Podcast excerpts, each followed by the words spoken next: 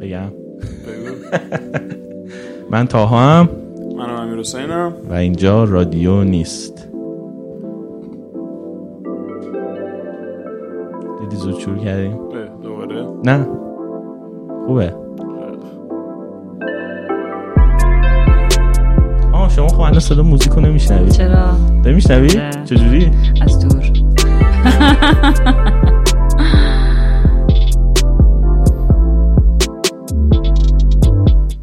امیر حسین. جانم. امروز مهمون داریم. بله. مهمون این هفته هم خانم محسا توکلی کوشا مدیر بین الملل فرابورس هستند و اینکه ما برنامه‌مون تو این قسمت راجع به بورس کلا صحبت کنیم از ابتدا تا انتها. ببینیم کلا چی هست و چی نیست و این چیزا. برای اینکه متوجه بشین که دقیقا با کی دارین صحبت می‌کنین. من برای یه تیکه صدا براتون بذارم. حتما. من اینه تو بازار بورس چی کار می‌کنن؟ اینو دیگه می‌دونم نه خرید می‌کنن. خرید تو بازار بورس بله. خرید می‌کنن.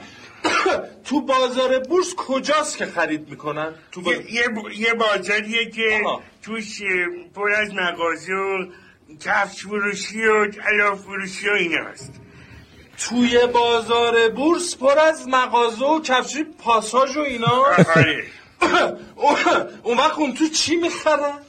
بورس بورس می‌خرن تا اینجاش هم بورس چیه؟ دیگه ندید نه بورس چیه؟ دیگه بو نگین نه بورس چیه؟ هر کسی می‌دونه بورس؟ با همین شانه و بورس سر همونه دیگه جیبیش هست. همون بورس سره. شانه و بورس سر اونجا می‌خرن. شانه و بورس, بورس شما دقیقا دارین با بامشاد الان حرف می‌زنید ما دقیقا همون فرمتیم کاملا. یادتون هستش بامشاد و نقطه چی اینا که آره. بورس چیه؟ بورس یه لنگرگاهه. اینجوری بگیم از همه چی بهتره. بورس چیزی رو نمیفروشه. بورس مغازه نیست. بورس یه لنگرگاهه. توی لنگرگاه اگر برگردیم به تجارت قدیم چه اتفاقی میافتاد؟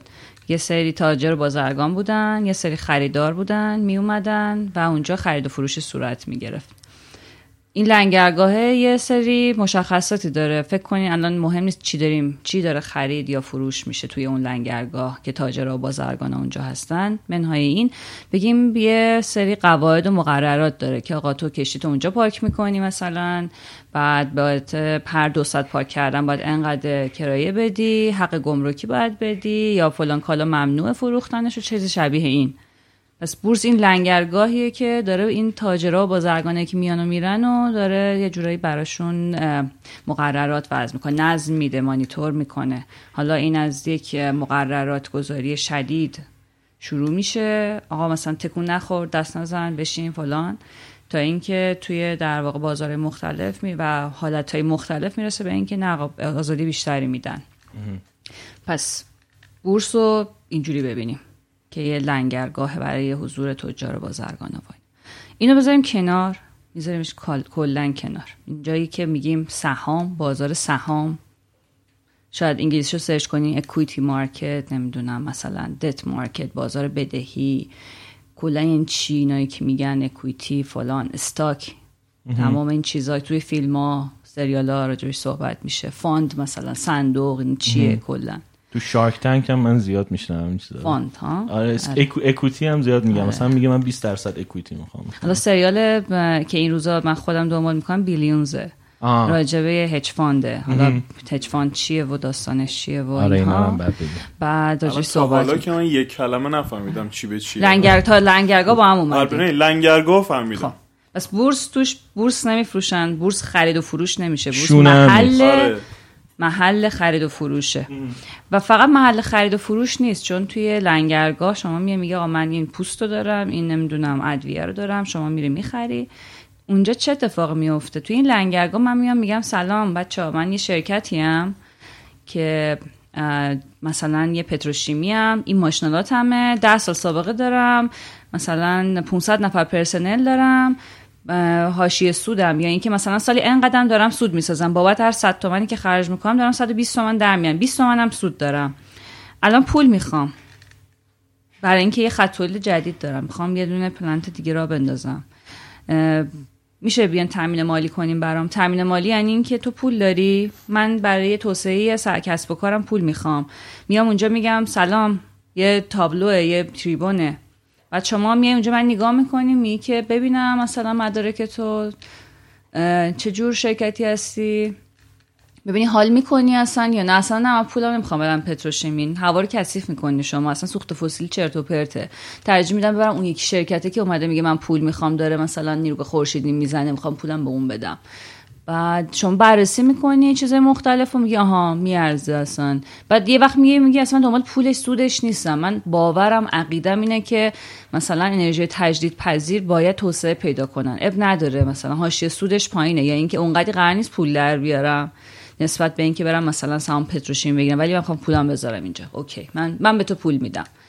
بعد یه وقتایی تو بازار شما اینجوری یه نفر به یه نفر در واقع اینا رو میرسونی. یه وقت داستان اینه که نه این یه نفر نیست. هزاران نفر این وره میزن و یه نفر اون وره میزه. بعد هزاران نفر میان تصمیم می‌گیرن که آره منم میام منم میام. حالا وقتی اون طرف میاد پول چی جوری میده؟ تو چی داری در ازش دریافت می‌کنی؟ این میگه ببین الان صد درصد شرکت مثلا مال من و این پنج نفر دیگه است. خب ما میایم همه سهامامون یا سهام یعنی تیکه هایی از اون شرکت و دارایی. فکر کن مثلا شما یه خونه داری خونه 6 دنگه هر یه دنگش مثلا اینجوری بگیم که اگه یه خونه 6 سهم باشه یعنی هر دنگ یه سهم دیگه. حالا فکر کن این شرکته مثلا هزار دنگه یه میلیون دنگه یه میلیارد دنگه یعنی یه تیکه تیکه تیکه تیکه داره. بعد ماها مثلا به تعدادی که از این دنگ داریم میشه مالکیتمون ما صاحبشیم ولی نمی‌تونیم پاشیم بریم بگیم. ببین اون یخچاله رو دست نزن لطفا اون مال منه. مالکیت ما با هم مشاعه. هیچکی نمی‌تونه بگه. اون صندلی رو لطف کنید. تکونش ندین. اون من مال من من روش برچسب چسبوندم نه. شرکت یه موجود زنده است. یه هویت یه فردی که داره با ما تو اجتماع زندگی می‌کنه. تاثیر داره. تو زندگی ما تو شکل جامعه تاثیر داره. و اینکه یه سری چیزم توشه. ماشین داره زمین داره آدم داره فلان فلان فلان. این اونه. و خود core business ش یعنی که درم چی کار می‌کنم مدلم چی چی پول در میارم هم داراییشه. وقتی شما یک ده هزارم یک میلیونم یک میلیاردم اینو داری یک میلیاردم از همه اون چه که اونجاست تو داری. مشاع مالکیتت. okay؟ این میگه ببین من پول می‌خوام حالا چی بت میدم؟ بیا از این مثلا ده هزار دون یه دونگش مال تو. یه دونگش مال تو باشه. چه سودی برات داره؟ ببین اینجوریه که من اگه هر چقدر سود ساختم آخر سال انقدرش میشه مال تو. پول تو بده به من. نرخ بازگشت سرمایه یعنی چی؟ یعنی پول اگه انقدر مثلا اگه 10 تا پول گذاشتی من آخر سال 12 تا بهت برمیگردم یعنی 20 درصد مثلا. یا اینکه نمی‌دونم انقدر بهت برمیگردم بعد تو میگی که بذار ببینم مثلا ضررم داشتی یا؟ میگی خب آره مثلا فلان تایم. یا اینکه نه خیلی داری میتره کنی و اینا. یه سری چیزات هم خوب توضیح ندادی. ببینم این راجع به محیط زیست و اینا خوب نگفتی یا با خانم‌ها چجوری برخورد می‌کنی تو محیط کار؟ اصلا داری؟ خانم پرسنل خانم داری؟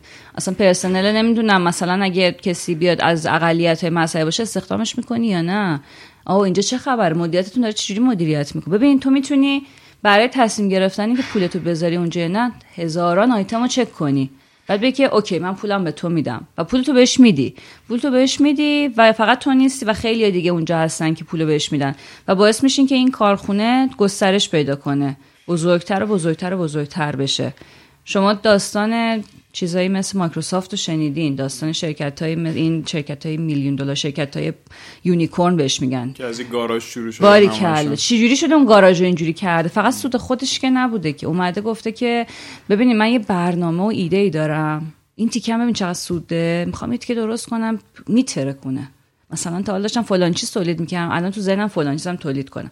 مردم بابت- بابتش پول میدن. این هم نه اینکه فقط از اون هزار تای موجود بده این هزار تاشو می‌کنه دو هزار یعنی افزایش سرمایه. ما به این میگیم افزایش سرمایه. تا توی شرکت یه میلیونی بودی فردا میشه شرکت دو میلیونی بعد میشه شرکت ده میلیونی. پس هم داره این در واقع این رو بزرگترش می‌کنه هم آدمای جدیدی صاحب تیکه های اون حوزن که می‌تونن با همدیگه راجع به این حوز تصمیم بگیرن. کجا این تصمیم می‌گیرن؟ یه چیزی مثل مجمع عمومی سالانه. تو روزنامه زیاد دیدین. آقا سهامداران شرکت فلان. تشریف فیلم مجمعه نمی دو هزار نفر میرن باریکل، موز میدن، باریکل. کیک یزدی میدن. نه. الان تبدیل به چ- یعنی الان چجوری داره برگزار میشه؟ میان و اون جایزه می‌گیرن و اشانتیون می‌گیرن و کلا هم دعواجوری ساکت نشستن. مدیر عامل میاد میگه که آقا ما در سال گذشته فلان کردیم کردیم بل کردیم و اینا. بعد می‌رسه یه جایی برمیگرده میگه که سود. آها یهو همینجوری میشه. خب سود. بعد میگه که ببینیم بچه ما 15 تا سود ساختیم بابت هر سهم ولی ترجیح میدیم 5 تاشو نگه داریم یا 10 تاشو نگه داریم برای توسعه. می‌خوایم بریم مثلا تکنولوژیمون رو بروز کنیم. یا می‌خوایم افزایش سرمایه بدیم. میگم نه فلان پولمو بده و مثلا تو غلط کردی جای من می‌خوای راجع سودم تصمیم بگیری. من اصلا پولمو همین الان می‌خوام. یه وقت هم نمیگم که راستم میگه ها. الان اگه این پولو نگه داره می‌تونه هزار نفر جدید مثلا توی این برنامه توسعهش استخدام کنه. خوبه. یا اینکه خب سال دیگه قیمت سهامه میره بالا. به جای اینکه من سود به نگهش دارم سود بگیرم چیزی که من الان دارم. این سهم این حوز الان 100 تومن میارزه. اگر این مثلا تکنولوژی بهتری داشته باشه و فلان و اینها این امکان داره 120 تومن بیارزه. خود این ارزشمندتر میشه. باش آقا همون مثلا 5 تا سودو بده. 10 تاشو اونجا میره راجع به تصمیم می‌گیرم ولی تصمیم گیری فقط راجع به این چیزا نیست. کسی که بدون دقیقا حق و حقوقش چیه به عنوان سهامدار می‌تونه روی چیزای دیگه هم تصمیم بگیره. خیلی گذشته طولانی داره. اینکه بورس کی شروع شد تو بلژیک شروع شد. اسم مثلا یه بنده خدایی بوده نمی‌دونم چی چی بورس فلان. بعد این اسم از اونجا روش مونده و اینا. و الان هم خب خیلی مکانیزم داره. مثلا چه می‌دونم یه عالم بورس تو دنیا هستن کشور زیادی بورس دارن کشور ما هم چهار تا بورس داره. حالا به تو میگم چیان. بعد من می‌خوام راجع به آینده این صحبت کنم. چرا؟ الان تقریبا ما به خاطر تکنولوژی جدید و عوض شدن منطق بازار مالی توی آستانه تغییر بزرگیم. مثل کی؟ مثل تجارت قبل اینترنت و بعد اینترنت. الان من وقتی اینجا نشستم که کم کم اینترنت داره گسترده میشه بعد می‌خوام بهتون بگم ببین بچه تجارت این قانون تجارت نگاه کنید ما میریم یه مغازه می‌زنیم اونجا بعد میریم از فلان تولید کننده می‌گیریم می‌ذاریم. این دیگه در واقع تو چند سال آینده اینجوری نخواهد بود. پس ما در معرض تغییرات زیادی هستیم. من می‌خوام راجع به آیندهش صحبت کنم. این آینده رو هیچکی ندیده نمی‌دونه چیه. ما فقط گمان می‌کنیم حدس می‌زنیم. ما میگیم که اوکی یه جایی می‌خواد در واقع پول می‌خواد. منم می‌خوام پول بدم و پول دارم. این فقط بحث پول رو پول در آوردن نیست. این بحث اینه که من به هر کی پول بدم جامعه اون شکلی میشه. من دارم جامعه شکل میدم. من برم توی سینستاک مثلا سرمایه گذاری کنم توی اسلحه سازی و مثلا چه می‌دونم توی کازینو و فلان و اینا. یا برم مثلا توی این چیزایی که نانو تکنولوژی داروهای نانو و اینا میدن یا مثلا آرندی های عجیب غریب دارن. من می‌خوام پولم رو چی بذارم؟ من پولم رو هر چی بذارم جامعه اون شکلی میشه. ما به میگیم ایمپکت اینوستمنت یعنی من سرمایه گذاری می‌کنم و تاثیر سرمایه گذاری سرمایه گذاری من تأثیری داره. این آینده بازار تو بدونی به عنوان فرد آگاه؟ چون من باورم اینه. بشر قرار خیلی آگاه تر از اینی که هست باشه. باور منه. و هرچی آگاهی بیشتر بشه تو انتخابات هوشمندانه تر میشه. دیگه اینجوری نیستی که فقط بخوای سوروایو کنی فقط یا من 100 تا می‌خوام مثلا امروز باش مثلا غذا بخورم و اینا. برات مهمه پولتو کجا بذاری. تو با پولی که می‌ذاری توی این بازار جامعه رو داری شکل میدی و این آینده این بازاره. و ما اینجوری پیش بینی می‌کنیم که همه اینترمدیاری لنگرگاه حذف میشن. یه زمانی می‌رسه که دیگه لنگرگاه حذف میشن. شما توی ای کامرس مثالاشو زیاد دیدی. یه فروشنده هست یه خریدار اینو با همدیگر پیدا می‌کنن. یه خیاط خونه کوچولویه مثلا بیشتر از 100 تا لباس نمی‌تونه تولید کنه. من مشتریشم. از کجا پیداش کردم از روی مثلا اینستاگرام از روی وبسایتش. نیازی ندارم که فروشگاهی باشه که لباس اونو برای من بفروشه. خب این مدل ساده رو در نظر بگیرین. حالا شما شرکتی میگه من مثلا پول می‌خوام. بعد منم میگم که آره okay. من دارم چک می‌کنم. مثلا توی پلتفرم شما در نظر بگیر. هر چی. میام میام ام، انتخابامو باریکتر و باریکتر محدودتر می‌کنم. میگم ببین صنایعی که من ازشون خوشم میاد مثلا صنعت fash- صنعت فشنه آه من فشن دوست دارم. بعد دوست دارم که مثلا چون به سبکای این شکلی هم بیشتر علاقه دارم مثلا مینیمالیستی مثلا اون اون اون اون. پس ببین هی نرو نرو نروتر میشه باریکتر میشه. بعد تو میگی اون این این شرکتی که من می‌خوام. با اون یکی اون که پارچه فلانم می‌زنه اونی که اینجوریه. من انتخاب می‌کنم پولمو میرسونم به دست اینا. خوبی اینترمدیری الان چیه؟ چرا الان داریم؟ چرا از اول اینجوری نبوده؟ شما این شرکت نمی‌تونی منتظر باشی. یه روز من ببینم یه روز امیر حسین ببینه یه روز نمی‌دونم تاها ببینه. شما پول می‌خوای الان می‌خوای. پس این حالت collective داره. بانک چجوریه؟ بانک اینجوری کار می‌کنه که همه saving شون پولشون می‌ذارن اونجا. بانکی آدم پول داره. ولی پول مال خودش نیست. پول مال من و شما هاست. اینه که تصمیم می‌گیره من پولو به کی بدم؟ ببینین بانک monopoly ه. بانکی که تصمیم می‌گیره پول من و شما رو کجا ببره؟ تو بورس یه ذره فرق می‌کنه. بورس پول ما رو که نگه نداشته که. فقط میاد میگه که بچه این سهامه هست می‌خوام مثلا این شرکت می‌خواد 20 درصدش رو مثلا بیاد 20 درصد از اون حوض رو می‌خواد بده به مردم همه. بعد همه میان صف وای میستن و یا عالم کد سرمایه گذاری و پولا رو می‌ذارن و پر میشه میره و اون شرکت هم به پولش می‌رسه. پس ببین کالکتیوش می‌کنه. بعد یه چیز دیگه هم که از چند میده اون حوزه رو؟ میده 100 تومن میده 200 تومن چند میده؟ اصلا چند میارزه؟ کی می‌دونه چند میارزه؟ برای من بعد یه وقتی قدیم می‌گفتن که آقا چقدر دارایی داره؟ مثلا نگاه کن اینا بخوای اگه همین الان می‌خوام بفروشمش این چند میارزید؟ کلا بخوام آبش کنم مثلا میارزید انقدر. همونو مثلا با یه درصدی حالا میارن میکننش قیمتش. یه وقتی در آینده حالا اینجوری میشه. این شرکت که داره آرندی مثلا درمان سرطان انجام میده شاید برای همه بخواد بیارزه مثلا 100 تومن ولی من مثلا یه بستگانی داشتم که سرطان داشتن بعد یه تحقیق مؤسسه تحقیقاتی تونسته کمکشون کن. این برای من خیلی میارزه. من حاضرم خیلی به این بدم. پس ببینین این یه چیزی چقدر میارزه برای تو فرق می‌کنه برای تو فرق می‌کنه. این میشه بعدنا خب ولی ماها همه اینجاییم میگیم که با هم ارز تقاضا یعنی میان روی خرد جمعی و اینا حساب می‌کنم تا یه سری مکانیزم دیگه هم دارن مثلا که حالا واردشون اصلا نمیشم لازم هم نیست روی صحبت کنیم. داستان اینه که ما میگیم اینجا با هم دیگه میگیم این انقدر به نظرمون میارزه و اصلا همه اطلاعاتی که داریم. باش انقدر. و حالا خرید و فروش می‌کنیم شروع می‌کنیم صاحب این میشیم. من صاحب این تیکم می‌تونم فردا پول بخوام. آقا من دارایی می‌خوام لیکوید باشه. لیکوید باشه دارایی یعنی چی؟ یعنی مثلا شما یه وقت زمین داری یه وقت یه سکه طلا داری. کدوم لیکوید تر نقد تر دست و نقد تر سکه؟ می‌دونم میرم مثلا فردوسی میفروشمش میشه یه میلیون تومن پول جیبم می‌ذارم. دیگه یه میلیون تومن نیست مثلا اینکه 4 میلیون تومن است ولی این یعنی خیلی liquid ه. یه وقت زمین دارم تو شمال افتاده اونجا. پول می‌خوام. آقا برو بنگاه اول بعد صد نفر میان می‌بینن بعد یکی میگه گرون یکی میگه ارزون. به این میگن داره liquid. توی این بازار یه کار دیگه ای که می‌کنه منها اینکه حالا collective و فلان و اینا اینی که دارایی تو نقد نگه میداری. یعنی چی؟ امروز آقا من این سهام رو دارم.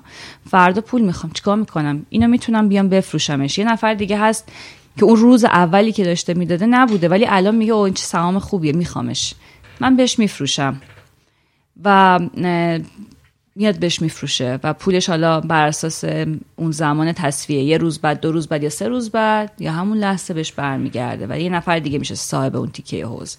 و تو می‌تونی ده تا تیکه حوز داشته باشی یا هر چقدر دیگه. حالا من تا اینجاشو گفتم می‌دونم که چیزایی دارین یادداشت می‌کنین سه سوالاتی دارین شما حالا بگین. چون من اگه ول کنین همینجوری قرار صحبت کنم.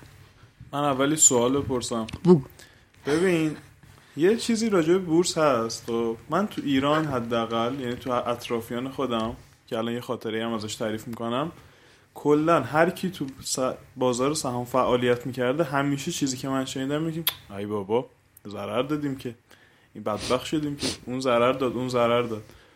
خب مثلا یه نمونهش که خیلی بامزه است. من دبستان می‌رفتم. یه سال به عنوان جایزه تصمیم گرفتن که خب یه کار خیلی جدیدی بکنن سهام بخریم برای بچه یادم 25 هزار تومن 50 هزار تومن چقدر از خانواده ما گرفتم برای ما مثلا سهام خریدم توی شرکتی. من اونو خیلی پیگیری می‌کردم که خب این چقدر رفت بالا چقدر اومد پایین فلان. و الان اون شرکت نابود شده. شرکت دیگه وجود نداره و اصلا دیگه نمی‌دونیم چی شد. چه اتفاقی میفته که یه سرمایه گذاری ضرر میده یه سرمایه گذاری سود میده؟ چرا اینجا داره بیشتر سرمایه گذاری ضرر میده؟ خب داستان این چیه؟ یه آشنای مشترکی هم ما داریم که یه جایی سرمایه گذاری آره. کرده بود. اون شرکت کلا تعطیل شد الان همه پولش رو حواس خب وقتی تضمینی واسه این وجود نداره چجوری باید ایمن آره. سرمایه گذاری کرد؟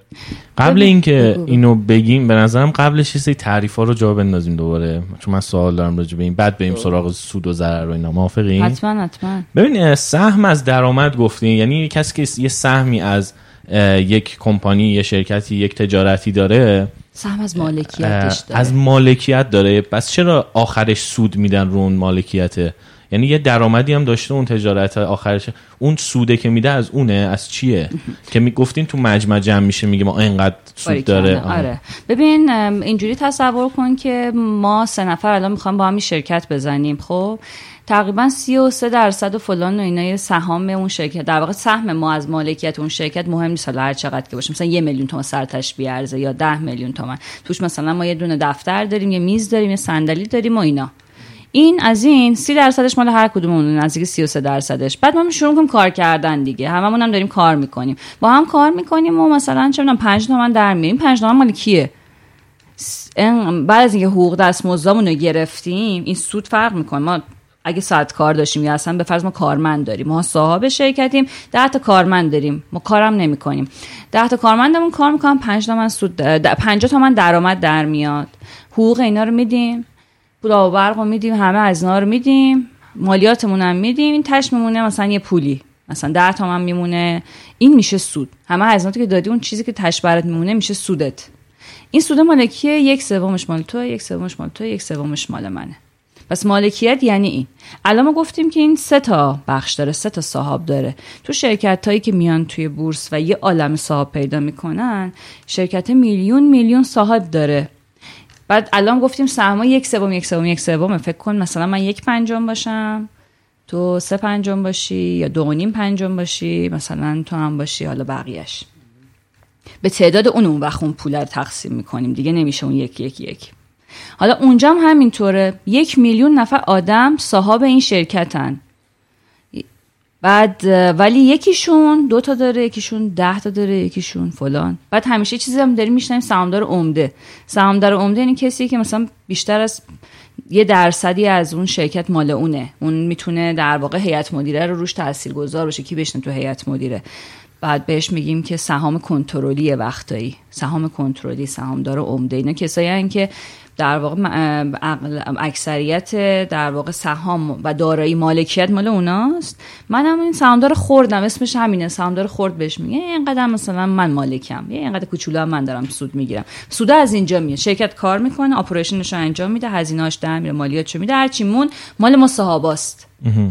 حالا اونجا تصمیم می‌گیریم. بچه پوله رو بزنیم تو جیبمون بخوریم یا بذاریم دوباره تو توسعه شرکت دوباره هزینه کنیم. آرندیمون رو بزرگ کنیم. چیکار کنیم؟ اونجا تو مجمع میریم اون تصمیم می‌گیریم. توی اون مجمع هم دیگه سهامدارای خورد که نمیان که. همه میان. همه, باید بیان. به خاطرش تو روزنامه می‌زنن. تو بوق و کرنا می‌کنن. آ بیاین پاشین بیاین. اتفاقا خیلی قشنگ میشه وقتی سهامدار خورد میاد چون سهامدار خورده که با یه پشنی مثلا به دلیلی شاید رفته گرفته. نه فقط به خاطر اینکه او مثلا این قرار بره بالا. البته که الان بیشتر اینجوریه. ولی اگر بخوایم اونجوری بهش نگاه کنیم سهامدار خوردم حق اینو داره بیاد به اندازه خودش برگ رای داره برگ رای تقسیم می‌کنه. حالا تو شرکت ها اینجوریه که میان یه اتحادیه و سهامدار خورد مثلا بعضی جاها توی سری جاهایی درست می‌کنن. مثلا ما دوازده درصد مالکیت اون دست دو میلیون نفر آدمه. 88 درصدش دست مثلا سی نفره. سی تا شرکت بزرگ سه تا بانک بیمه فلان چیزای مختلف. این اینا اگه تک تک تک تک بخوان رأی بدن که نمی‌تونن seat هیئت مدیره کسی رو بزنن هیچ کاری نمی‌تونن بکنن که. ولی سرجمشون collective شون نگاه کنم 12 درصد بالاخره اونم می‌تونه اونجا مثلا میگم seat هیئت مدیره یعنی من بگم یه نفر تو هیئت مدیره من تعیین کنم که بشینه. به خاطر همین اتحادیه درست می‌کنن نماینده مشخص می‌کنن. تو مجمع یکی از این نماینده ها میره اون بالا میشینه. نماینده اون دو میلیون نفره بعد عرضم خدمت رئیس هیئت مدیرم که بالاخره میشه نماینده یه سری سهامدار عمده و اینا میره اونجا میشینه و این ترکیبی دارن.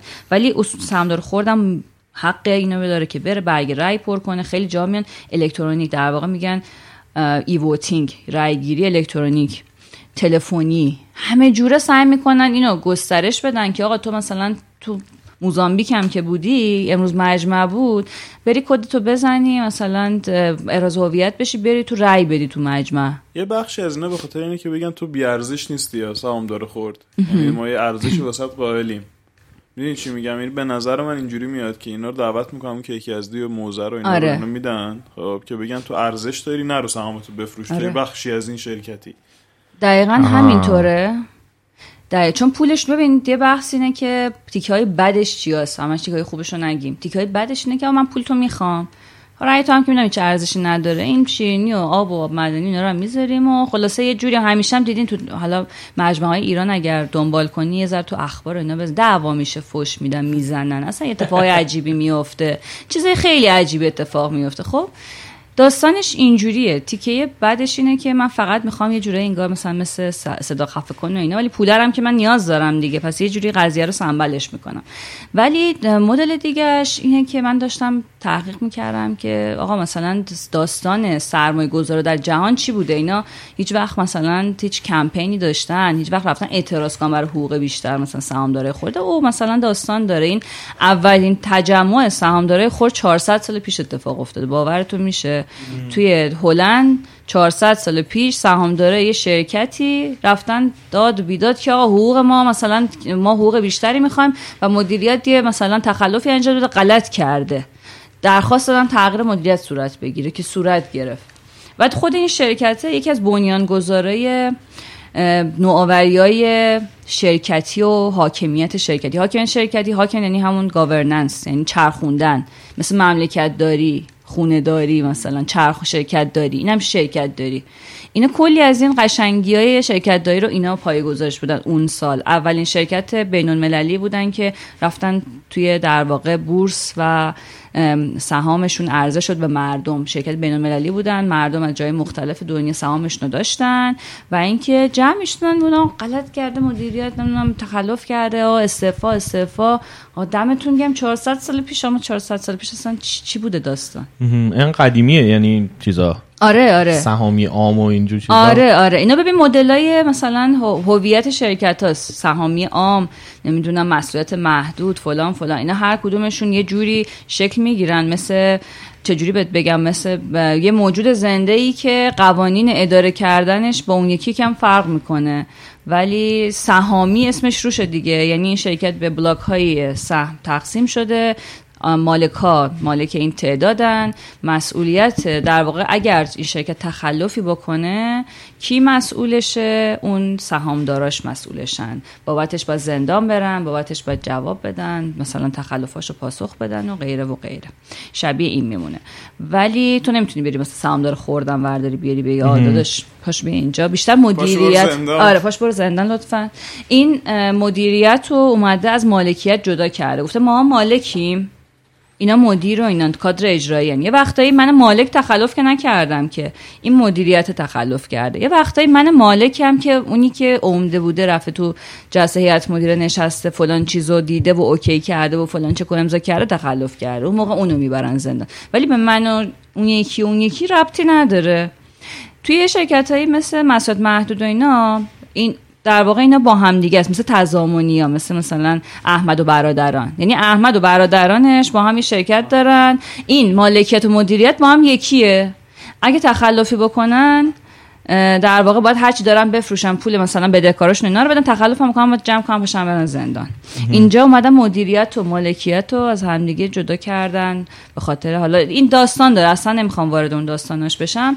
فقط می‌خوام ببینین این اینا انواع مثلا قانونای حاکم بهشون کم فرق می‌کنه مدلاشون هم فرق می‌کنه. اتفاقا چیزایی که کاش تو مدرسه اینا رو ما یاد می‌دادن. چقدر چرت و پرت ما خوندیم. آره. الان مثلا انتگرال فلان من یادم نمیاد. ای کاش همون موقع به ما می‌گفتم ببین شرکت سه نوع داره مثلا. اگه یه روزی خاصی شرکت بزنی کدوم برای تو بهتره به عنوان مثلا یه شرکت فلان؟ واسه فلان شرکت چه مدلی بهتره؟ بخوای پتروشیمی بزنی چی بهتره؟ بخاطر منم هی میگم پتروشیمی اصلا دلیلی نداره. بخوام خیاط خونه بازم میگم خیاط خونه اصلا گیر یه سری چیزایی اونو بخوام بزنم چی به دردم می‌خوره؟ اینا رو کاش بهمون می‌گفتن. اینا چیزایی لازمی اصلا لاکچری نیست. اصلا مال فقط یه سریانی مال همه مردم مال ما هست مثل اینکه ما نمی‌دونیم چند تا وزیر داریم مثلا. وزیر چی مسئول چیه یعنی چی آخه؟ این هم 80 میلیون نفر آدم نمی‌دونیم.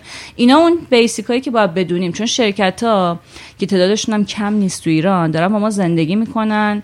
و اینکه کیفیت آسفالت ما چی باشه چی نباشه یا نمی‌دونم ارزم خدمت غذایی که می‌خوریم کیفیتش چی باشه چی نباشه لباسی که میپوشیم یا هر چیزی که فکرشو بکنی هوا چقدر کثیف و تمیز باشه درخت باشه نباشه اینا همه کار اون محیط کسب و کاره. ما همش دولت دولت دولت می‌بینیم به خاطر اینکه خب یه سری زیاد مثلا میگیم دولت سهام داره یه سری شرکت هاست و اینها. ولی یه سری شرکت ها مثلا مال ماهان مال من شمان بعد همه اون وضعیت مولود ایناست. اینا یه بخشی از اجتماع دارن. ما زندگی می‌کنم ما اصلا کارشون نداریم. به خاطر همین اونا اگه تخلف کنن زندان نمیرن. ولی من شما اگه آدم بکشیم زندان میریم. ولی اگه بیمارستان فلان مثلا چه می‌دونم یه داروی اشتباهی بکنه یه پروسه یه فرایند اشتباهی داشته باشه سه آدم بکشه اون فرق می‌کنه. اون قتل عمد انگار که نکرده. میرن دنبال باز فرد میگن اون کدوم دکتر بود اون کدوم فلان بود. ولی این بحث دکتر و خطای پزشکی اینا نیست. یه وقتی کل سیستم مثلا معیوبه. پس ببین باید اینجوری نگاه کنیم که اون شرکت هم یه موجود زنده است تو اجتماع داره ما زندگی می‌کنه. اتفاقا اگر ما مثلا عمرمون 80 90 ساله اون می‌تونه 500 سال زندگی کنه می‌تونه 700 سال زندگی کنه. اون می‌تونه تبدیل بشه به یه کندراکولا و یه مافیا و یه مونوپولیس وحشتناک. می‌تونه یه شهروند خوب باشه می‌تونه چه می‌دونم مثلا باشه نوح و سلیمان و فلان و این حرفا. دارم از نظر عمر زیاد آدمی دارم مقایسه می‌کنم و میشه اینجوری باشه. مثلا یه داستان آمازون رو نگاه کن یا چیزای شرکت بزرگی این شکلی. من واقعا با اینا رو من کنتراکولا می‌بینم. آقا business کوچیکی رو تو گذاشتی زنده بمونه لامصب. هر چی بود و رفتی خوردی. مثلا مثل گوگل.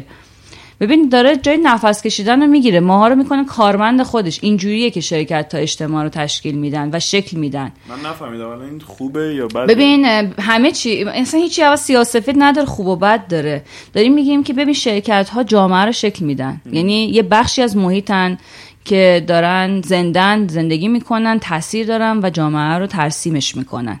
پس خیلی مهمه ما. چجوری اینا نگاه کنیم. پولمون پول کوچولو کوچولومون حالا دارم میگم. به کی بدیم؟ اینا بخش از اجتماع همونطوری که شرکت های میلیون دلاری و بزرگ و فلان اینا جامعه رو ترسیم می‌کنن. مثلا در واقع شکلش رو تشکیل میدن. مثل این فسفود فسفود فروشه مثل مکدونالد. یهو مثلا می‌بینی چند درس چون همه جا هست یهویی میشه مثلا عادت غذایی سری مردمی. بعد یهو می‌بینی تو طول مثلا 50 سال کلسترول رفت بالا. اضافه وزن اومد مثلا جاش. ببین چه جوری تاثیر می‌ذارن این شرکت های بزرگ. خب کیه که هوا اینا رو داشته باشه؟ الان کمپین و فلان و activist و ال و بل و اینا. ولی مردم دارن سهامش رو می‌خرن و میفروشن. و فلان. الان ما داریم یه سری کارایی می‌کنیم تو همه بورسای دنیا. میگیم ببین داداش یه لحظه صبر کن. تو حالا فقط داشتی به سود فکر می‌کردی برای اینکه سرمایه گذاری کنی. یه لحظه وایسا به سه چیز دیگه هم فکر کن. بیا به محیط زیست هم فکر کن. به social responsibility یا مسئولیت اجتماعی هم فکر کن. مثلا یادتونه داستان جیگر غاز مکدونالدو که می‌گفتن غازا رو فلان می‌کنن ال می‌کنن بل می‌کنن کار زشتی نکن داداش. سهامشون میومد پایین. یهو مردم چرا این سهام میاد پایین؟ یعنی چی؟ تا حالا شرکت داشته مثلا 200 تومن هر بلاکش میارزیده. فردا می‌فهمی نیست غاز داره شکنجه میده. اصلا حالم ازش به هم می‌خوره. خاک تو سرت به اون business ت. نمیخوامت دیگه. همه می‌خوان بفروشن. نمی‌خوان داشته باشنش. قیمت میاد پایین. اینکه همه می‌خوان بفروشن یه سهامی رو حالا به هر دیگه دلیلی باعث میشه قیمتش بیاد آره این چون مکانیزمش مکانیزم عرضه و تقاضاست دیگه. همه بخوان یه چیزی رو بخرن کمیاب میشه گرون میشه دیگه. همه بخوان یه چیزی رو بفروشن مثلا از سر خیابون چت میشن تا تش ناخودآگاه مجبور واسه اینکه این بفروشه اون بفروشه. کم کنن کم کنن. ولی اگه بارونش سیل بیاد یه نفرم فقط بخواد بفروشه هیچ کی نخواد همه بخواد نگه دارن میره بالا قیمتش. یه بخشش مکانیزم عرضه و تقاضاست یه بخشش اینه که دیگه این برای من نمیارزه. من دیگه اصلا نمی‌خوام آینده رو این پول بذارم. اینجوری میاد پایین. یا دیدیم باز تو تبلیغات تلویزیونی مثلا یه سری نوشیدنی و اینا اومدن در واقع تبعیض نژادی و اینا توش بود. بعد دوباره سهامش اومد پایین. یعنی این. آ من نمیخوامش میفروشمش. یا اصلا یه سری کمپین آره. علیهش تشکیل میشه. فولکس واگن یه, یه موقع اینجوری شد. سر یه سکندالی که داشتن یهو سهامش سقوط کرد. ولی اینش برای من جالبه که چقدر سریع این اتفاق میفته یعنی خبرش که میاد بیرون می‌بینین چیز فلشه قرمز شد داره همجور میره پایین. واقعا دلیلش اینه که همین چیزی که میگیه که میگن خیلی خوب پس این چون دروغ گفته راجع به آلودگی ماشیناش آلودگی که ماشیناش ایجاد می‌کنن خبرش هم الان اومده من میرم میفروشم. یا نه این شده یه نرمی که همه این عکس رو نسبت به اخبار آره. بد داشته باشن. می‌دونین چون خیلی آره. یه تعداد زیادی آدم بعد این کار بکنن قاعدتا آره. که این اتفاق بیفته نه ببین قشنگیش اتفاقا همینه این چیزی که قشنگش می‌کنه ما یه اصطلاحی داریم به اسم بازار کارا بازار کارا یعنی چی؟ یعنی آقا اطلاعاتی که داره در جریان اون شرکت و تو زندگی اون شرکت داره اتفاق میفتن همه می‌دونن و رو تصمیمشون اثر می‌ذاره. یعنی امروز که می‌خوام برم این کار رو انجام بدم و این سهم رو بخرم و اینا همه این چیزا راجبش می‌دونم. اون قیمتش رو برای من مثلا انقدر در واقع انقدر بر من رقم می‌خوره. یک عالم تحلیلگر مالی در حال فعالیتن. همه اون چیزی که به اسم صندوق میگیم سن اینا تحلیلگر دارن در هی دارن اخبار رو به صورت لحظه ای دارن مانیتور می‌کنن. مردم همینطور. بعد فقط اطلاعات خود اون شرکت نیست که رو تصمیم مردم از سمزه یه وقتایی که میگی شاخص فلان شد افتاد و الو بلو اینا. مثلا مذاکره فلان شده برجام می‌خوام در واقع منحلش بکنن مذاکرات جواب نده یوز داره سهام سقوط می‌کنه. یعنی چی خب؟ این در واقع امید ما به آینده است که آقا قرار اتفاق خوبی بیفته این فلیش سبزه. ما همه آدمایی هستیم که دور این میزه نشستیم. میگیم که من می‌خوام روی محیط کسب و کار سرمایه گذاری کنم. به این شرکت این پولو بدم و این برای من انقدر میازه چون فکر احساس می‌کنم یه ما دیگه بهتر از الانه. یه وقتی میگم اوه نه جنگ میشه فلان میشه علم میشه بل میشه. از آینده میترسم. این میشه فلش قرمزه وقتی توتالی برای بازار داره اتفاق میفته بدون اینکه هیچ خبر خاصی باشه. مردم بر اساس اتفاقای سیاسی اجتماعی اخبار و اینها به داستان واکنش نشون میدن. یه time ای خاصی هست. مثل مثلا ماه رمضان. مثل مثلا ته سال. مثل اول سال. مردم مثلا معلوم مشغول یه سری کارهای دیگن بازار خیلی کند slow فلان. خیلی زنده است. بازار یه زنده است. این موجود زنده کی بلاک های تشکیل دهندش کیان؟ ماهاییم. یه بخشیش ما مردمیم یه بخشیش هم ما شرکت هاییم اینجوری بگیم. چون در واقع محل interaction و ارتباط یه سری موجود زنده است خودش هم به صورت جمعی یه چیز زنده است. به وا... محیط چیزای محیطی واکنش میده. به سیل و زلزله واکنش میده. به رفتن قیمت نفت پایین بالا شدن به اتفاقای سیاسی واکنش میده. میترسی و عقب می‌کشه میریزه. خیلی جالب و قشنگه. به خاطر همین یه چیزی هست به اسم مالی رفتاری. میان کلی راجبش نظر میدن صحبت می‌کنن فلان. پیش بینی می‌خوام بکنن آینده بازار. بگن اگه این اینجوریشه اون اینجوریشه اینجوری میشه فلان و اینا. یه سری تحلیل هم داریم که به خود اون صنایع میگن. آقا کلا مثلا این شرکت چیزای سوختای فسیلی این کلا آینده نداره. این بعد تا 5 سالی کلا بنده وسطش جمع شه. حواستون باشه. پولتون رو کی می‌ذارین؟ پولتون رو کی برمیدارین مثلا؟ یا چه می‌دونم چیزی مثل توریسم تو ایران قراره که رشد کنه. پس آقا اگه هتلی چیزی درست درمون یه شرکت مثلا گردشگری اومد مثلا تشکیل شد حتما بریم سهامشو بخریم. این آینده دارن. هواپیمایی اگه اومد فلان فلان. می‌خوام بگم ایناست که باعث میشه من کدوم صنعت رو بهش نگاه بلند مدت داشته باشم کوتاه مدت داشته باشم ببرم پولم و نبرم پولم پس این شاخص رفت بالا شاخص میانگین سرجم از همه قیمت همه اون بلوک های تو بازاره. فکر کن ماها مثلا 100 تا شرکتیم تو این بورس داریم خرید و فروش میشیم. خب؟ توی کاسه وردار یه دونه اون بلوک یا میوزایی که سهم از هر کدوم از شرکت ها رو بنداز تو. خب این 100 تا میارزه اون 120 تا میارزه این فلان میارزه با اینا. یه فرمولی داره یه سرجم یه میانگین کل اینا می‌گیرن. ولی این موجود زنده است گفتیم ما هر روز دقیقه به دقیقه ثانیه به ثانیه داره این قیمت ها اینجوری تکون تکون می‌خوره خب؟ وقتی این داره تکون می‌خوره سرجم اینا اینجوری میشه اینجوری میشه پایین میره بالا میاد عقب میره جلو میره. ببین این به خاطر اینه تو اون کاسه فکر کن یه گیج هم جلوش زده داره ارزش اینا رو میگه میانگینی. با یه فرمولی حساب می‌کنه داره قرمز رنگ نشون میده. مثلا داره میگه 1127 بعد میشه 1127 و نیم 1126 این هی داره اینجوری باش بازی می‌کنه. بعد یه وقت مثلا یه اتفاق خیلی بعد سیاسی میفته یا مثلا میشه 900 اوه بعد بازاری سه قانون داریم که بازار رو ببندیم. وقتی داره خیلی میفته ماها به عنوان بورس اون لنگرگاه رو دارم میگم. اون لنگرگاه چیکار از کلا په آ ببند.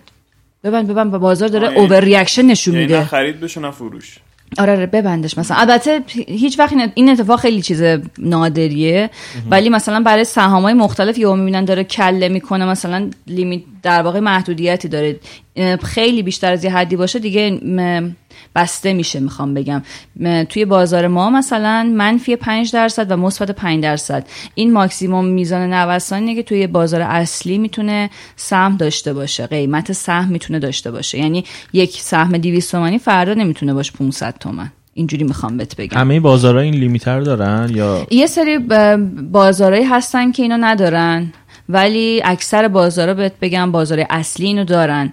و بازارهایی که ندارن ما بهشون میگیم حالا آلترناتیو مارکت بازار جایگزین یا مثلا حالا چون راجع به مثلا وال استریت و گرگ وال استریت با هم صحبت کردیم بازاره در واقع OTC یا پینک شیت فلان و اینا. ببین چیزای مختلفی داره دیگه. بازار اصلی تقریبا این بازار اصلی یعنی شسته رفته ترین و مرتب ترین و ترتمیز ترین و شرکتی که می‌خواد بره اونجا از 100 تا فیلتر گذشته و قشنگ مدیرش آدم حسابی و همه چیش مشخصه و صورت مالی قبلش و بعدش و همه چیش معلومه اون میشنه تو اون بازار اصلیه. یه وقتایی من اصلا خودم به اون شرکت دلم نمی‌خواد. انقدر خیلی خفنم و دوست ندارم ولی اونجا انقدر شفاف فلان و اینا باشم. یا مثلا اینجا میشینم. یه شرکت خصوصی هم مثلا میام یه جای دیگه میشنم با اینکه خیلی هم خوبم. ولی یه جایی هستش که نه این محدودیت در واقع نوسان قیمت رو نداره. ولی اصلا شما بازار پایه رو شنیدین چند وقت پیش؟ چقدر سرش سر صدا شد مجلس و بازار پایه؟ آره نه. نشنیدین؟ نه. خب چه جالب من یه چون خبرشو دیدم ولی نفهمیدم. آره، یعنی یه سری- دیدم و فهمیدم اصلا. یه دعوا معوا بود بعد دیگه مثلا همه تحسن نمی‌دونم استعفا استعفا داد و بیداد و فلان و اینا. آقا ما یه جایی داشتیم. قانون دی- یه زمانی گفت آقا هر چی که سهامی عامه اگه من می‌خوام بلوک سهام به تو بفروشن آورم دفتر خونه. و بریم تو بورس این کارو بکنم. ولی همه شرکت سهامی عام که این شر... در واقع شرایط رو ندارن یا اصلا دلشون نمی‌خواد برن تو بازار اصلی بشینن. یه بازار درست کردیم اسم بازار پایه. یه جور OTC مثلا در نظر بگی اول اینجوری بود که معاملاتش کاغذی و اینا بود و توافقی بود. آقا من می‌خوام بفروشم تو هم می‌خوای بخری. روی قیمتی با هم توافق می‌کردیم میخریدیم میفروختیم. تا اینکه معاملاتش شد مست... در واقع میشه کانتینیوس و الکترونیک و این حرفا. یعنی من میام اوردر می‌ذارم میگم آقا من فلان سهمو می‌خوام تو هم میگی من فلان سهمو می‌خوام بفروشم و بعد با هم دیگه خرید و فروش می‌کردیم. و حالا تیکه هایی داشت. یه تیکه از این بازار limitation ش برای در واقع نوسانش یک limitation عجیب و غریبی بود. مثلا بود منفی 100 تا مثلا مثبت 50 یا منفی 50 تا مثبت 100 یه همچین چیزی درصد. بعد این ما بهش میگیم بهشت سفته بازا. سفته باز کیه؟ سفته باز اونه که سهامو نمی‌گیره چون بهش اعتقاد داره چون می‌خواد صرف کنه سود آخر سال بگیره چون می‌خواد نمی‌دونم نگهش داره. اون یکی می‌خواد امروز بخره 100 تومن فردا بفروشه 105 تومن. و می‌خواد از این نوسانگیری پول در بیاره که چیز خوبی هم هست. اینا بازار رو لیکوید یا نقد نگه میدن چون هر وقت تو بخوای بفروشی کسی که بخره ازت ها. بعد بهشت سفت بازار چرا؟ چون تو می‌تونی امروز بخری 100 فردا بفروشی 200 دیگه. نه این خیلی خوبه خیلی باحاله. بعد اومدیم ما گفتیم که ببین شرکت هم که این توان مثلا یه مقدار مشکل دارن. مثلا شرکت بوده که شرکت دیگه نبوده دیگه. این تعطیل شده اپریشن تعطیل شده یه فنس و زمین و اینا. قیمت داره میره بالا. ای خدا داستان چیه؟ این هم اون تخلف اون یارو است که راجبی صحبت کردیم گرگ وال استریت. یه سری سهامای پینک شیتی رو. آره یه کم چیزای پینک شیتی رو میخریده. بعد یه سری شایعه درست می‌کرده که مردم بخرید و وای این قرار بتره کنه و میتره زنگ می‌زد و... تلفنی. آفرین. می‌گفت ببین این یه هفته دیگه میشه ده هزار دلار. خدا در صورتی که شرکتی هم وجود نداشت. خیلی شرکت با- بود. یه شرکت مثلا فکر کن؟ یه آفیسی بود. آفرین. آره شرکت آب- در واقع فعالیتش اصلا مثلا فکر کن تعطیل شده. یعنی کارگرا تحسن کردن. کلی هم بدهی داره آره. مثلا. مشکل دادگاه هم داره. تو دادگاه هم داره میره واسه داستانی. داریم ما. همین الان داشتیم. داریم مثلا. یه سری کیس های این شکلی. بعد این شروع می که زنگ زدن که عالیه. یعنی اگه بخری برد کردی ها. این قراره بره تو بازار اصلی بشینه قراره فلان کنه بسار کنه. این شرکت که تو این بازار پایان که میگم اینا من در واقع تعهدی برای اینکه سما به سما گزارش های مالی و غیرشون بدن ندارن. در واقع شفافیت پایین تری بخوام بگم که دارن. حتما گزارش حسابرسم نگاه کرده باشه و فلان و اینا. خب معلومه تو بخوای زنگ بزنی به این اون بگی میگی ببین من یه اخبار نهانی دارم. من پسر خالم مدیر اونجاست گفته این قراره بتره کنه مثلا وزیر فلان قرارش دست بذاره. این منی در واقع منیپولیشن یه دستکاری این شکلی. مردم رو تهیج می‌کرده بریم بخرین. بعد نام میخریدن. بعد اصلا چیزی اون تو نبوده که. بعد خودش رو خالی می‌کرد رفته بعد مف خریده همه رو مثلا. بعدا داده به مردم به هوا اینکه بهتر میشه فلان با یه قیمت عجیب غریبی چون گفتیم توافقیه یا مثلا محدودیت قیمتی نداره.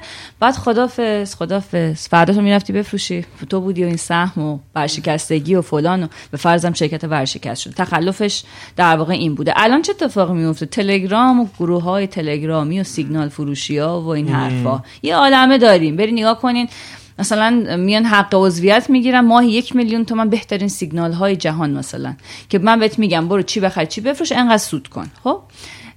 که این کار رو تو قشنگ یه جا داره اسپی میگه مشاوره سرمایه گذاری این خیلی شیک و مشخص و مجلسی و اینا میری مثلا هر کارگزار دلت بخواد میگه آه مثلا کیان لیست مثلا مدیر سبدات و فلانات و اینا کیان؟ میگه اینو اینو این. مثلا می کار اونو من قبول دارم. فلانی بیا با هم قرارداد میبندیم. میگه آقا من مثلا دارایی انقدر میدم به تو. مثلا برام یه پورتفولیو یه سبد یا فلان درست کن. اینا رو برام بگیر بنداز توش و تو مدیریتش کن. دست تو. هر چی سود کردی مثلا اینقدر مال من اینقدر مال قرارداد باش میبندی اینجوری میره. این دوستان سیگنال فروش ها بدون مجوز و فلان و مثلا خودشون میگن ما خبر داریم و می‌دونیم و به این میگن اینسایدر. اینسایدر تریدینگ یعنی معام- معامله بر اساس اطلاعات نهانی. این یکی از دست جرم های بازار مالی کلی آدم خاطر زندان رفتن و فلان و اینا. manipulation قیمت price manipulation و اینجور چیزا. دستکاری قیمت یه چیزی مثل این که این بنده خدا واسه این رفته. توی Billions اگه نگاه کنین حالا سریالی که من دوستش دارم این بنده خدا همیشه به خاطر insider trading دنبالشن. حالا SEC دنبالشه FBI دنبالشه که یا این یه داره یه غلطی می‌کنه. اگه رفته فلان چیزو خرید ترکیده رفته بالا. این چون یه جا می‌دونسته. این نباید کسی یه چیز نهانی بدونه و بخره بفروشه. مثلا مدیر مالی شرکت رو می‌دونن راز و رمزای شرکت رو. اینا نباید بخرن و بفروشن اینا نباید اسرار رو بگن. چیزی که وجود داره و مهمه وظیفهشونه که به همه بگن. نه اینکه مثلا امروز به داداششون بگن داداشه بره بخره بعد فردا به همه بگن. ولی اون داداشه برده. چون مثلا رفته اگه قرار ارزون بشه فروخته یا اگه قرار گرون بشه خریده. حالا نمی‌دونم اینا که من دارم میگم چقدر شما باشه ارتباط برقرار می‌کنین. بازم کامپلیکیتد و پیچیده. و ایناست اه، یا اوکیه. این سر گرگ وال استریت یکی از چیزایی که یادم تو فیلم می‌گفت خود خودمون سهام رو داریم میفروشیم به اینا می‌دونی یعنی می‌گفت مثلا اون برند کفشه رو که آورد آره، آره، آره. کرد گفت سهام این مال ماه یعنی خودمون خریدیم اول به قیمت مثلا دو دلار بعد داریم میفروشیم ده دلار سهمی می‌دونی خودش انگار سهمو خریده بود خودش آره. هم داشت میفروخت این در واقع یکی از چیزایی بود که مثلا باعث می‌شد خیلی پول در بیاره آره. اون ببین دیلر بود یا کارگزار بود؟ کارگزار به کسی میگن که میفروشه سهام رو؟ نه. ما قانون ما یعنی مدل بازار ما با مدل بازار آمریکا فرق می‌کنه. این یه چیزایی به اسم دیلر رو اینا دارن. یعنی مثلا تو اینجوری بهش بگیم انگار تو به عنوان یه صندوق چیزی که الان ما تو ایران داریم مثلا. پول داری خرید و فروش می‌کنی و می‌تونی مثلا بخری دو دلار بفروشی ده دلار مثلا. ولی تو بازار ما کارگزار کیه؟ کارگزار کسیه که مردم که قرار نیست هم بنده خدا پاشن بیان بورس مثلا میگن سلام بچه من امروز می‌خوام خرید و فروش کنم. چجوری اینو به هم وصل میشن؟ قدیم که چهره به چهره و یعنی به سیستم الکترونیک نبوده مثلا سنتی بوده. اونجا یه سری برد و کاغذ و قلم و فلان و این حرفا بود و یه سری کارگزار هم نشسته بودن. کارگزار چیکار که مردم سفارش جمع می‌کرد. گفتش که مثلا من فلانی گفته اینو می‌خوام انقدر اون گفته اینو می‌خوام انقدر. بعد این در واقع اوردر یا سفارش اینا رو وارد لیست اوردرها و سفارش ها می‌کرده همه کارگزارا این کار انجام می‌داد. همه اینا انجام می‌دادن و بعد حالا معاملات انجام می‌شده در واقع پس کارگزار کیه؟ کارگزار کسیه که سفارش های خرید و فروش شما رو می‌گیره وارد سیستم معاملات می‌کنه. مردم مستقیم نمیرن معاملشون رو بذارن. بعد از اینکه الکترونیک میشه شما می‌تونی آنلاین اوردر تو بذاری سفارش تو بذاری بگی من فردا 10 تا از این می‌خوام. حالا شرط هم بذاری. میگی از این می‌خوام اگه قیمتش به این رسید اگه مثلا انقدر اومد پایین اگه, فلان شد یا مثلا برای شرایط هم تعیین می‌کنی کاستومایزش می‌کنی. ولی سفارش از طریق کارگزار میره. بعد حالا پولش چه جوری در واقع ستل میشه یا تصفیه میشه و اینا از طریق کارگزار انجام میشه. ما بهشون میگیم خط مقدم بازار سرمایه. به خاطر اینکه با مردم مواجهن. از طرفی وقتی شرکتی می‌خواد پذیرش شه ما به پذیرش شدن یا لیست شدن یعنی یه شرکتی که تا حالا بیرون از بازار سهامه بازار سرمایه است میاد اون تو. و خودش شد مثلا اینقدر سهامش میده به مردم. خب؟ این میشه لیست شدن یا پذیرش شدن. این شرکتی که می‌خواد بیاد کی کارش انجام میده؟ کارگزار. میره شرکت رو پیدا می‌کنه میگه اون شرکت خوبیه ها مثلا. بریم باش صحبت کنیم. میگه ببین داداش تو پولم می‌خوای. به جای که بری وام بگیری از بانک و اینا چه کاریه؟ خب مثلا بیا زر افزایش سرمایه بده یا بیا فلان کن. مثلا چه 10 درصد سهام 5 درصد سهام تو. فلوت کن فلوت کن یعنی بده به مردم. شناورش کن. بده به مردم و بیا مثلا تو بازار سرمایه. طرف میگه باشه و میگه حالا من کارش برات انجام میدم. صورت مالی تو بده ببینم. باید این کارو کنی این کارو کنی. از این سرویس هم انجام میده. سرویس های اینا مجوز می‌گیرن بابت هر مثلا امکان داره کارگزاری 10 تا مجوز داشته باشه. امکان داره که دو تاشو مثلا فقط داشته باشه. حالا از مجوزهای موجود دارم میگم. تعدادش انقدری نیست که گفتم. ولی مثلا من فقط مجوز معامله دارم. اون یکی مجوز معامله تو بورس کالا رو هم داره. اون یکی مجوز معامله تو بورس انرژی رو هم داره. مجوز معامله در بورس تهران یا فرابورس. بعد مجوز ارزم. قبلا مثلا مجوزهای دیگه ای هم داشتن. یا مثلا مشاوره ارزه مشاوره پذیره. چیزای شبیه این مشاوره سرمایه گذاری اینا می اومدن الان اومدن کم در واقع می‌خوان بیشتر جدا جداش بکنن به کارگزار همه مجوزا رو ندن یه سری نهاد مالی جدید درست اصلا وارد ایناش نشیم اینا دیگه می‌دونم چهره امیر حسین داره میگه که زیاد بیش, بیش نرو بس دیگه بس دیگه پس دیگه آره اینجوریه کارگزار اینه کارگزار خط مقدم واسه سهم مردم میرن پیشش میگن سلام کد بورسی می‌خوام بیا بعد کارتو انجام بدن اراز هویتش رو انجام میدن پولش رو از کجا در میاره درصد می‌گیره؟ ببین کلا ماها مگه لنگرگاه کارگزاره ناظر اصلی یعنی سازمان بورس اوراق بهاداری همه و شرکت های دیگه مربوط به این پولمون از کجا در میریم؟ پر ترانزکشن یا به هر معامله یه کارمزدی کسر میشه. از خریدار و فروشنده. اون کار اون در واقع کارمزد به صورت سیستمی بین همه تقسیم میشه. یه درصدش میره کارگزار یه درصدش میره جیب من درصدش میره تو جیب اون یکی. جدا از این که وقتی که مثلا برای یه شرکتی رم بیاره پذیرش کنه یه حق پذیرش ارزه از اون می‌گیره. اگه بخواد مشاور سرمایه گذاری بده یه پولی از اون در میره. پولش از اینجا در میره. یعنی در واقع درصد میگه. فیش میشه در واقع کمیسیون یا فی بابت هر ترانزکشن. بعدم سقف داره. مثلا حالا دیگه یعنی خیلی اینجوری نیست. مثلا شما بری یه عالمه بفروشی اینجوری نیست که بابت هر دونش بخواد یه پولی بخوای بدی. یه سه سقف و کف و اینا داره که دیگه مردم هم بنی کنترل شه. آره کنترل شه دیگه اینجوری. خب من سهم فهمیدم یعنی چی؟ یوهو! ولی من راجع به سهم هنوز یه چیزی نفهمیدم. ببین بگو. این می‌خوام شفاف سازی شه واسه خودم. بگو. من الان مثلا 5 تا سهم شرکت اکبر آقا رو دارم. خب. خب؟ این 5 تا رو دیگه نمی‌خوام. هر وقت بخوام می‌تونم برم تو بازار بورس اینو بفروشم یا باید منتظر باشم خریداری واسش وجود داشته باشه بعد اینو بفروشم. تو اوردر میری پیش همون کارگزاره که گفتیم. یه دونه اوردر فروش می‌ذاری. میگه من این 5 تا رو می‌خوام می‌خوام بدم بفروشم. بره. اون. برات اینجوری میره پستش می‌کنه. یه سایتی هست به اسم tsctmc.com هر نماد و سهمی رو که برین صفحه خرید و فروشش رو می‌بینی. می‌بینی کی اوردر گذاشته با چه قیمتی. خب هم خرید و هم فروش. تو اوردر فروشتو می‌ذاری. دیگه باید یه نفری باشه اوردر خریدی بذاره قیمتی که می‌خواد بخره با قیمتی که تو داری میفروشی مچ بشه و تو تا بتونی خرید انجام بدی. نمادم تون تایم نباید بسته باشه. یه وقتایی. نماد شرکت بسته است. معاملش بسته میشه.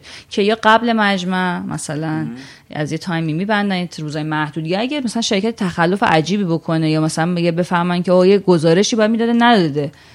مثلا آقا میبندنش تا زمانی که اون قضیه حل شه. که ما بازارمون این اتفاق زیاد افتاده ولی به اتفاق خوبی نیست نباید خیلی طول بکشه ولی اینجوریه بعد تو یه فروشنده پیدا یه خریدار پیدا میشه می‌خره ولی اگه خریدار پیدا نشه قیمت رو بیاری پایین نه اصلا یه شرکتی در حال آره، این شرط و نابودیه تقاضا. خب یه شرکتی الان در حال نابودی اصلا داغون خبرهای بد هی فقط هیچکی نمیاد خب. ازت بخره تو موندی و سهمه. تو موندی و. سهمت آره. آره تو موندی و سهمت اتفاقی که ببین یه چیز مثل خریدن زمین فکر کن میمونه.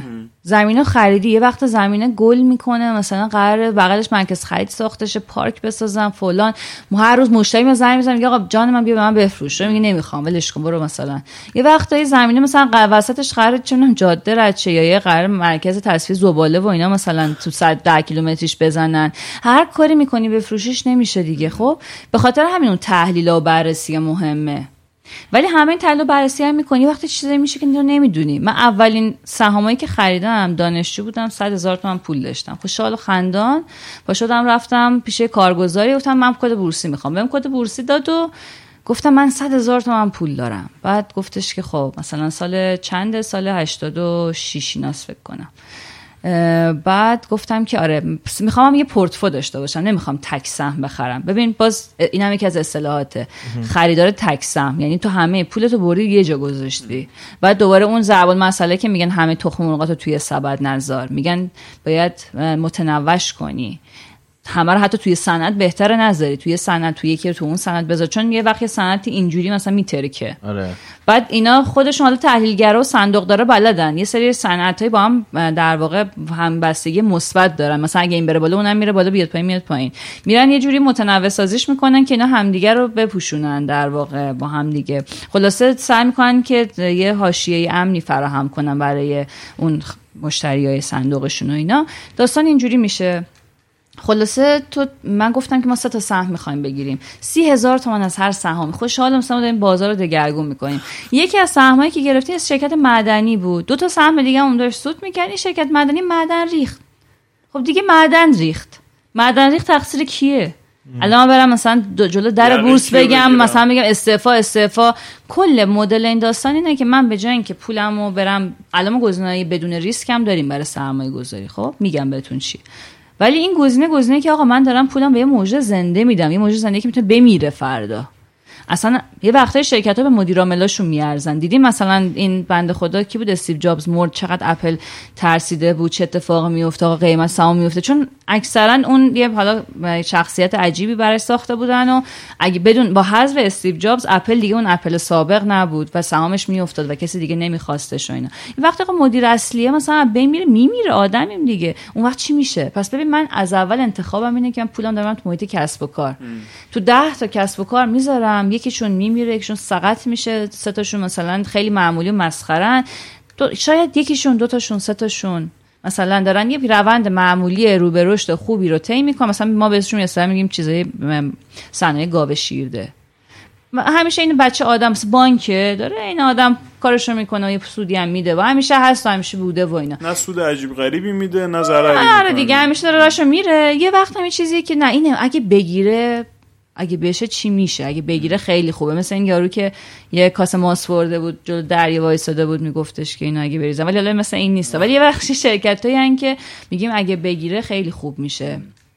بعد اینا همه دستبندی دارن به میزان ریسکشون همه اطلاعاتشون موجوده. خلاصه تو کامل تو تصمیم بگیری. ولی اینکه کسی به تو تضمین بده بهت که تو برو پول تو ببر تو بورس و امنه و امنه چی؟ یعنی دزدی نمیشه. مثلا. تو رفتی یه بلوک سهم خریدی لازم نیست ببری تو گاوصندوقت قایم کنی. کسی نمی‌تونه مالکیت ازت بدزده. یه database ی وجود داره که مالکیت تو برای ابد اونجا ثبته. تو هم از بین بری می‌رسه به وراست مشخصه کاملا. این یعنی امنه. تو دارایی تو داری. ولی امنه به معنی که امنه چون شرکت ها همیشه سود می‌دهن خب مگه واقعیه؟ مگه شرکت ها همیشه سود میدن؟ بهترین شرکت ها این ورشکست شدن مثل این داستان کلی از این case های شرکت های خوب ورشکست شده WeWork رو شنیدین؟ یه شرکتی بود توی آمریکا فضای کار اشتراکی چیز بود business ش بود به اسم WeWork این مثلا تو چهار سال گذشته تبدیل شد به یه کمپانی چند میلیارد دلاری مثلا یه سهامش رفت بالا. در عرض 6 ماه بدبخت شدن همشون. یعنی تعطیل کردن الان دیگه. یعنی همین اتفاقی که تو میگی افتاد. یعنی هی سهامش اومد پایین هی سهامش اومد باید پایین. بخونیم ببینیم دلیل اون آره، سهامش اومد پایین چی؟ مثلا مدیر اصلیشون رفته یه تخلفی چیزی انجام دادن یه مثلا رسوایی مثلا الان در. تعطیل کردن رفتن دیگه.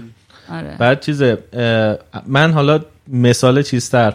اه، دیدیم مثلا چیزی تا حالا تو دیوار فروختین من سعی کردم نتونستم. من مثلا دور دوربینم رو گذاشتم تو دیوار.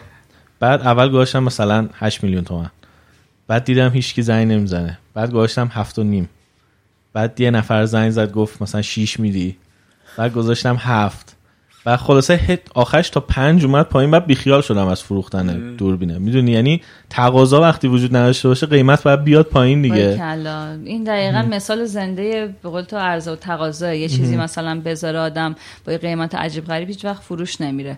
و بازم اینو بگم شرکت موجود زنده است. یه روزی حالش خوبه یه روزی امکان داره مثلا فالتش خوب نباشه یه روزی یه مدیری چون بازم توش هم پر آدمه. آدم هم اشتباه می‌کنن کار درست انجام میدن کار خوب انجام میدن. یه ایده مثلا میان روش یه سرمایه‌گذاری عجیب می‌کنن بعد یهو مثلا بعد از آب در میاد. مثلا شما کارهای تسلا و اینا رو نگاه کنین چقدر مثلا حاشیه و خبر و اینا دور و برشه. کنار دست این اون در واقع شایع پراکنه و اینا رو هم در نظر بگیرین که وجود دارن. کنار دستش مدیا هم وجود داره. الان هر کسی می‌تونه وبسایت داشته باشه می‌تونه تریبون داشته باشه بخواد حرف بزنه. برگردیم به اون سوال امیر حسین و مدرسه و اینها. پس اینکه شرکت چرا بدبخ شد که خب شرکت دیگه امکان داره بدبخش امکان داره خوشبخشه مثلا یه روزی شاید ارج شرکت خیلی خوبی بوده. شاید مثلا عالی بوده محصولاتش خوب بوده مردم میخریدن سود میساخته یه روزی درشو بستن. یا مثلا کلی پارچه بافی خوب داشتیم که الان درشو بستن متاسفانه. صنایع از بین رفتن حالا دلایلش کاری نداریم. پس این شرکت دیگه این داستان سهام. پس یعنی خود اون سرمایه گذارا مسئول کار خودشونن مسئول بدبخت شدن خودشونن. قشنگ... آره قشنگیش اینه. البته البته بیایم اینجوری بهش نگاه کنیم. اولین مسئول خود اون فرده. یه وقتایی من دولت میام یه تعرفه چیزی می‌ذارم. یه حالی به یه صنعتی میدم میترکونه. یه وقتایی یه تعرفه می‌ذارم صنعت به خاک سیاه میشینه.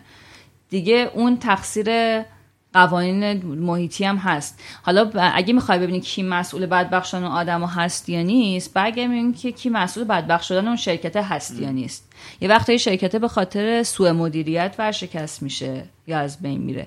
یه وقت به خاطر اشتباه خودشونه یه پروژه اشتباه شروع کردن. یه وقتایی محیط کسب و کار محیط در واقع چجوری بگیم محیط حمایت کننده و حمایتگری نیست. یه وقتایی تو داری دارویی برای مثلا جایگزین دستگاه دیالیز داری تولید می‌کنی که خیلی اختراع خوب و عجیبیه و طرف به جای اینکه ساعتها رو تخت بیمارستان به خواب دیالیز بشه می‌تونه با یه قرص این کار براش انجام بشه و یه مافیایی وجود داره که تو نمی‌ذاره بازار پیدا کنی و تو ورشکست میشی. پس ببین دلایل مختلفی وجود داره برای ورشکست شدن. بخاطر این وقتی پول تو می‌خوای برای توی بازاری باید نگاه کنی کل اون بازار داره چی میگه چه حمایتی واسه شرکتش داره فراهم می‌کنه. اگر مافیا مافیا بازی باشه اگه شرکت ها نتونن بزرگ شن اگه تا از یه حدی بزرگتر میشن سری دولت می‌خواد یه جورایی چنبره بزنه تو مدیریتش منیپولیتش کنه دستکاریش کنه مثلا نظر سرویساش قشنگ و درست و طبیعی رشد بکنه. این اینا میشه اون وقتایی که دیگه فقط اون طرف هم همچین مقصر نی حالا تو پولتو گذاشتی دیگه به ما چه؟ مثلا همون قضیه زمین میمونه دیگه. آقا ما توقع مثلا اینه توی منطقه پلنای توسعهش مثلا تا 5 سال 10 سال دیگه حداقل مشخص باشه دیگه. اوکی. نه تا هزار سال و 100 سال دیگه ولی تا 5 سال دیگه مثلا مشخص باشه. فردا روز یه شهرداری طرح میده فلان مثلا. اه. داداش خب زودتر می‌گفتی. من اومدم خریدم چرا هیچ بهم نگفت؟ داستان میشه این قابل پیش بینی بکنن محیط و حمایتگر باشن برای تولید کننده برای صنعتگر. نمی‌دونم محیط اشتراک اطلاعات خوبی وجود داشته باشه. تو بدونی که تکنولوژی خوب برای کارت چیه بری سراغ همون مجبور نباشی اینو با هزینه بالاتری بگیری. پس ببین کل محیط هم خیلی تاثیر داره تو اینکه آینده اون شرکته که توش دارن فعالیت می‌کنن مثل خانواده ای که آینده بچه ها مثلا فقط تقصیر خودشونه که. بخش تقصیر محیطشونه یا در واقع تحت تاثیر محیطشونه. این میشه اون محیط حمایتگر کسب و کارها که بازم این activist خودشو داره. آقا مالیات ها چقدر باشه؟ چقدر فشار بشه؟ شرکت ها بیاریم. بخشش بذاریم و نذاریم؟ مثلا ما یه بازار درست کردیم اسم بازار اسمی شاید زیاد اسمی شنیدین small medium enterprises بعد شرکت کوچیک و متوسط. که آقا این شرکت این کوچولو کوچولو هم سهامی و اینا بیان اینجا خرید و فروشن اینا مثلا وقت ایده خیلی قشنگی دارن. بعد مثلا ریسکی درسته. شاید بگیره کار شاید نه شاید تیم از هم بپاشه. من دوستم پولم ببرم اینجا بذارم خب؟ بعد ما یه بازار شکلی درست می‌کنیم. یکی از درخواستای ما این بود که آقا بیاین چیز اینا خب دیگه می‌دونیم شرکت ها خیلی از نظر مالیاتی شفاف نیستن مثلا توی ایران حالا. بخوایم بگیم. نمیشه البته جنرالایزش کرد و عمومی سازیش کرد. اینجوری بگیم که شاید شرکت هایی وجود داشته باشن که کار مالیشون درست درمون نبوده باشه کار این شکلی هم داشته باشن. خب حالا چیکار کنیم؟ ما بیایم بگیم که ببین تا یه سال پیشش مرتب می‌کنه از اون به بعد شده بخشودگی مثلا بهش بده. ببین نمیشه قوانین حمایتی یا اینکه اگر اومد تو بورسش قرار شد شفاف بشه و صورت مالیشو به همه نشون بده و اینا تو تو مالیات بشه تخفیف بده. که الان شرکت های ما تخفیف مالیاتی وقتی بیان تو بورس تخفیف مالیاتی می‌گیرن. ولی ببین در عوض دارن چیکار می‌کنن؟ میگن مشتریام همه رو میگن کیه. میگن مواد اولیه‌مو از کی میرم می‌خرم. خودشون برای رقباشون چقدر باز می‌کنن. پس اگه توی صنعتی فقط من برم برم اونجا بشینم و بقیه شما نه من باختم. چون شما قرار دست منو بخونین. قرار استراتژی منو بدونین. خب؟ به ضرر من میشه و شاید اصلا به نفع شما بشه. محیط فر اینه که در واقع شما هم شفاف باشی من هم شفاف باشم. یا مردم بدونن که مثلا بین چه می‌دونم مینو و فلان مثلا کدوم شفاف داره یه وقتایی شاید میشینیم پای در دل شرکت دارات میگیم که آقا چقدر سخت می‌خواد حقوق این همه آدم و بده مالیات فلان سختی مشقت این حرفا. ولی داستان اینه که بعضی از شرکت دارن همون کار می‌کنن. مثلا شفافیت مالیاتی و شفافیت گزارشگری و اینا. اون که خیلی برای مرتبهش سخت داره خب من خریدارم اینجا. حالا موقعی که طرف مثلا تو صنایع بی تو سی یا در واقع کسایی که مستقیم کاستومر نهایی میفروشن من میام میگم که بذار برم از این بگیرم. بدبخت سختترم از شرایطش شفافترم از همه هم که لام تا کام اونجا گفته مثلا اینقدر تو استخدام داشته فلان. اونجا دوباره میشه سر این که من پولمو کجا ببرم؟ حالا دیگه خیلی سراغ این نمیریم. برین شما برین. تو جواب سوال تو گرفتی؟ آره ولی سوالای دیگه برام پیش اومد. الان بپرسم تا من یه نظرت- چیز بگم یکی از بهترین سکانس های تاریخ سینما یه سکانسیه تو فیلم استیو جابز. نصف شب ساعت سه نصف شب یکی زنگ می‌زنه بهش میگه ببین سهامدارای عمده- عمده جمع شدن توی اتاق جلسه می‌خوان چیز کنن کارتو تموم کنن. یه بار اخراج میشه از اپل. بعد میره اونجا می‌بینه مدیر اجرایی همه رو جمع کرده سهامدارا رو جمع کرده میگه ببین این داره ما رو بدبخت می‌کنه. یکی از نمونه هایی و بعد بعدا که ف... تحقیق کردم فهمیدم که یه خورده کلا business رو تو آمریکا عوض کرد این اتفاق و اتفاقای مشابه این که می‌گفت بعد از اون بعد اون دوره خیلی از مدیران اجرایی شرکت ها تنها هدفشون این بود که سهام رو کنترل کنن. یعنی که سهام توی دوره مدیریتشون سهام کمپانی بره بالا. و این می‌شد پورتفولیوشون. اینکه چه محصولی تولید کردن و نمی‌دونم چه خدمتی به جا اینا تمام شد همش. و بعد می‌گفت تنها الان تنها دغدغه مدیران اجرایی کمپانیا اینه که خیلی خوب سهام چه اتفاقی براش میفته تو دوره مدیریت من؟ که استیو جابز اخراج کردن به خاطر هم قضیه. چون داشت سر یه پروژه پول خرج می‌کرد که هیچ بازدهی واسه کمپانی نداشت و بعد سهامدارا جمع شدن گفتم ببین چیکار داریم می‌کنیم؟ بعدم اخراجش کردن. این برام جالب بود که مثلا اینکه مدیر عامل چه نقشی آره. داره این وسط و بعد اینکه حالا تو شکست یه کمپانی و اینا چقدر تاثیر گذاره و بعد سهامدارا جمع میشن میگن ببین مدیر عامل بعد بذاریم کنار مثال. قشنگی گفتی اینکه اونجا در واقع می‌خواست که حالا تو آمریکا حالا مثال زدی که خوبه بگیم راجبش یا شاید خیلی کشورهای دیگه مدیر عاملای پرونده ای دارن بعد خودشون برند دارن بعد جایی اگه میرن بازم اونا هم خود رفتن فلان مدیر عامل باعث پایین بالا شدن قیمتاشون میشه قیمت سهامشون میشه. و اینکه قیمت سهم تحت تاثیر سری چیزایی میره بالا و میاد پایین. بخوام در نظر بگیریم که کار شایعه نیست کار مثلا اینسایدر و فلان و اینا نیست. الکی دارن مثلا آب توش نمی‌کنن و حرفا. واقعیه. یعنی که عملیاتت خوبه مثلا هزینات رو مثلا چون کنترل کردی یا آرندی فعال و خوب داری. همه چی خیلی خوبه. دی آینده خوب داری به مشتریات نشون میدی. پس سهام میره بالا. پس اینو اومدن به عنوان یه در واقع سنجه و معیار عملکرد مدیر اجرایی در نظر گرفتن. اگر سهام بره بالا به این معنی که مردم حس خوبی دارن نسبت به این دارن تحلیلگر و فقط مردم نیستن. یه عالم تحلیلگرن که دارن زیر بم سهام رو در میارن. میگن که آقا این آینده خوبی داره و دمت گرم. اونا همه چی رو سنجیدن سرجمش گفتن شرکت داره ارزشش افزوده میشه. و قیمت سهام نگاه کن فکر کن 10 تا بلوک 100 تومانی داری با 10 تا بلوک 200 تومانی. ارزش کل شرکت رو داره می‌بره بالا. خب به خاطر همین میشه در واقع سنجه در واقع اون مدیر اجرایی. الان با اومدن شاخصای در واقع همون ESG که گفتم environment و social و در واقع governance میان میگن فقط این نیستا social responsibility چیکار کردی مثلا؟ تو ایران الان مد شده هر کسی میره به چریتی پولی میده میگن دست درد نکنه. ولی این social responsibility نیست. یعنی من به عنوان یه شرکت عین آدم استخدام کردم. این محیط کار دیگه. درست درمون گذاشتم. آفرین. مثلا یه دونه حالا کار خوبه هستن. این کار خوبیه که تو رفتی مدرسه ساختی رفتی به charity کمک کردی. ولی social responsibility فقط این نیست. یعنی تو به عنوان یه شهروند نسبت به بقیه همسایه و شهروندای دیگه داری چه عملکرد و چه رفتاری داری نشون میدی مثلا. این هم میشه social responsibility تو. environment هم که اصلا نه حرف می‌زنیم نه قرار مثلا اینکه راجبش حرف بزنیم نه هیچ آقا مصرف آب برق اندازه است. مثلا داری فاضلاب کثیف فلان داری می‌کنی چیکار داری می‌کنی؟ چه بلایی داری سر مثلا زمین و اینا میاری؟ و اینکه مدل اجرایی و governance چجوریه؟ مثلا با سهامدارات این آدم داری برخورد می‌کنی. مثلا قشنگ بهشون شفافی در ارتباطی باشون.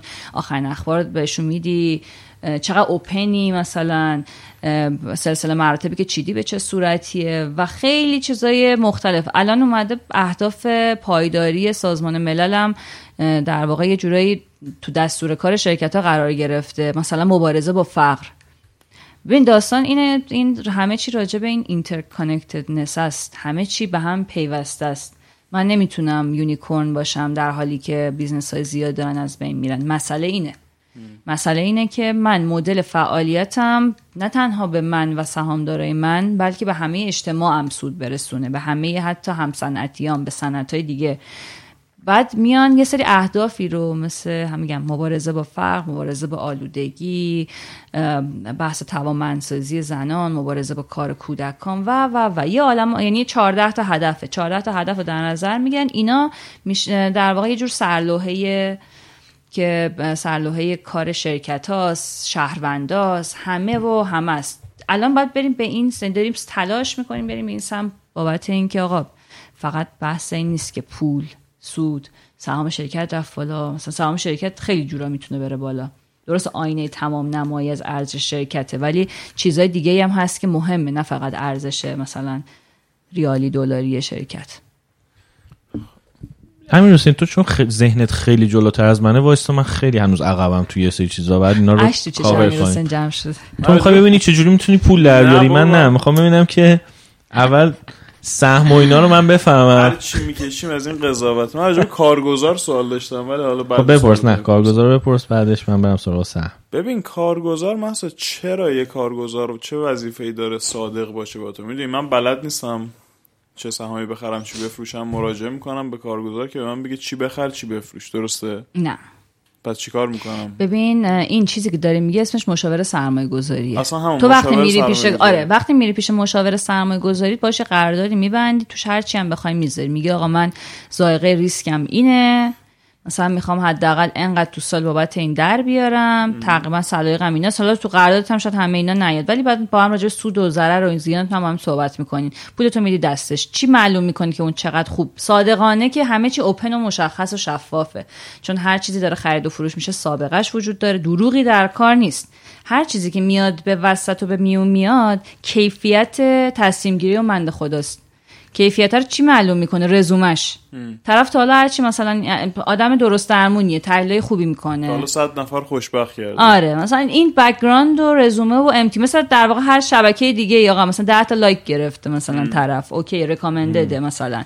یا اینکه نه طرف جوونه مثلا دلم می‌خواد چه می‌دونم صد میلیونم بدم به این جوون مثلا احساس می‌کنم آینده داره. بره این مثلا چیز کنه. البته اینا وقتی مجوز می‌گیرن یه سری سلسله مراتبی رو تعیین می‌کنن دیگه. یعنی اینجوری نیست که یه صفر بشنن شروع کنن تحلیل کردن تصمیم گرفتن و این کار رو انجام دادن.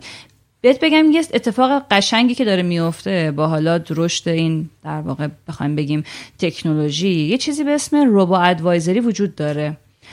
مثل دیدی میگن آقا پزشکی آیندهش چیز دیگه است و میری جلوش این دمای بدن تنظیم می‌گیره کامل می‌تونه دایگنوز بکنه تشخیص بده مشکل چیه و اینا بعد برات بگه که حالا درمانش چیه.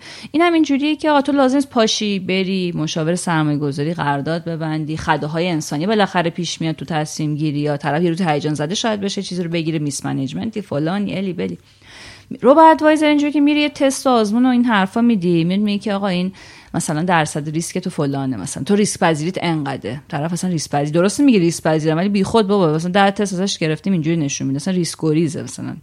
بعد میزان سرمایه تو می‌پرسه علایق تو می‌پرسه و اینا. به تو recommend می‌کنه میگه به نظر من تو مثلا این کار انجام بده. حالا package داره دیگه مثلا که چقدر بتونه تا پیشرفته بتونه تو پیشنهاد بده. ولی یه ربات جلوت نشسته یه هوش مصنوعی اون پشته. به تو پیشنهاد میده بر اساس همه اون صحبتایی که باش کردی و سوال جوابا بهت پیشنهاد میده چی بگیری و چی نگیری بهتره. این هی داره پیشرفته و پیشرفته تر میشه. اتفاقا استارتاپ های تو ایران هستن که دارن تو زمینه ربات ادوایزری کار می‌کنن. یعنی ادوایزر تو میشه یه ربات.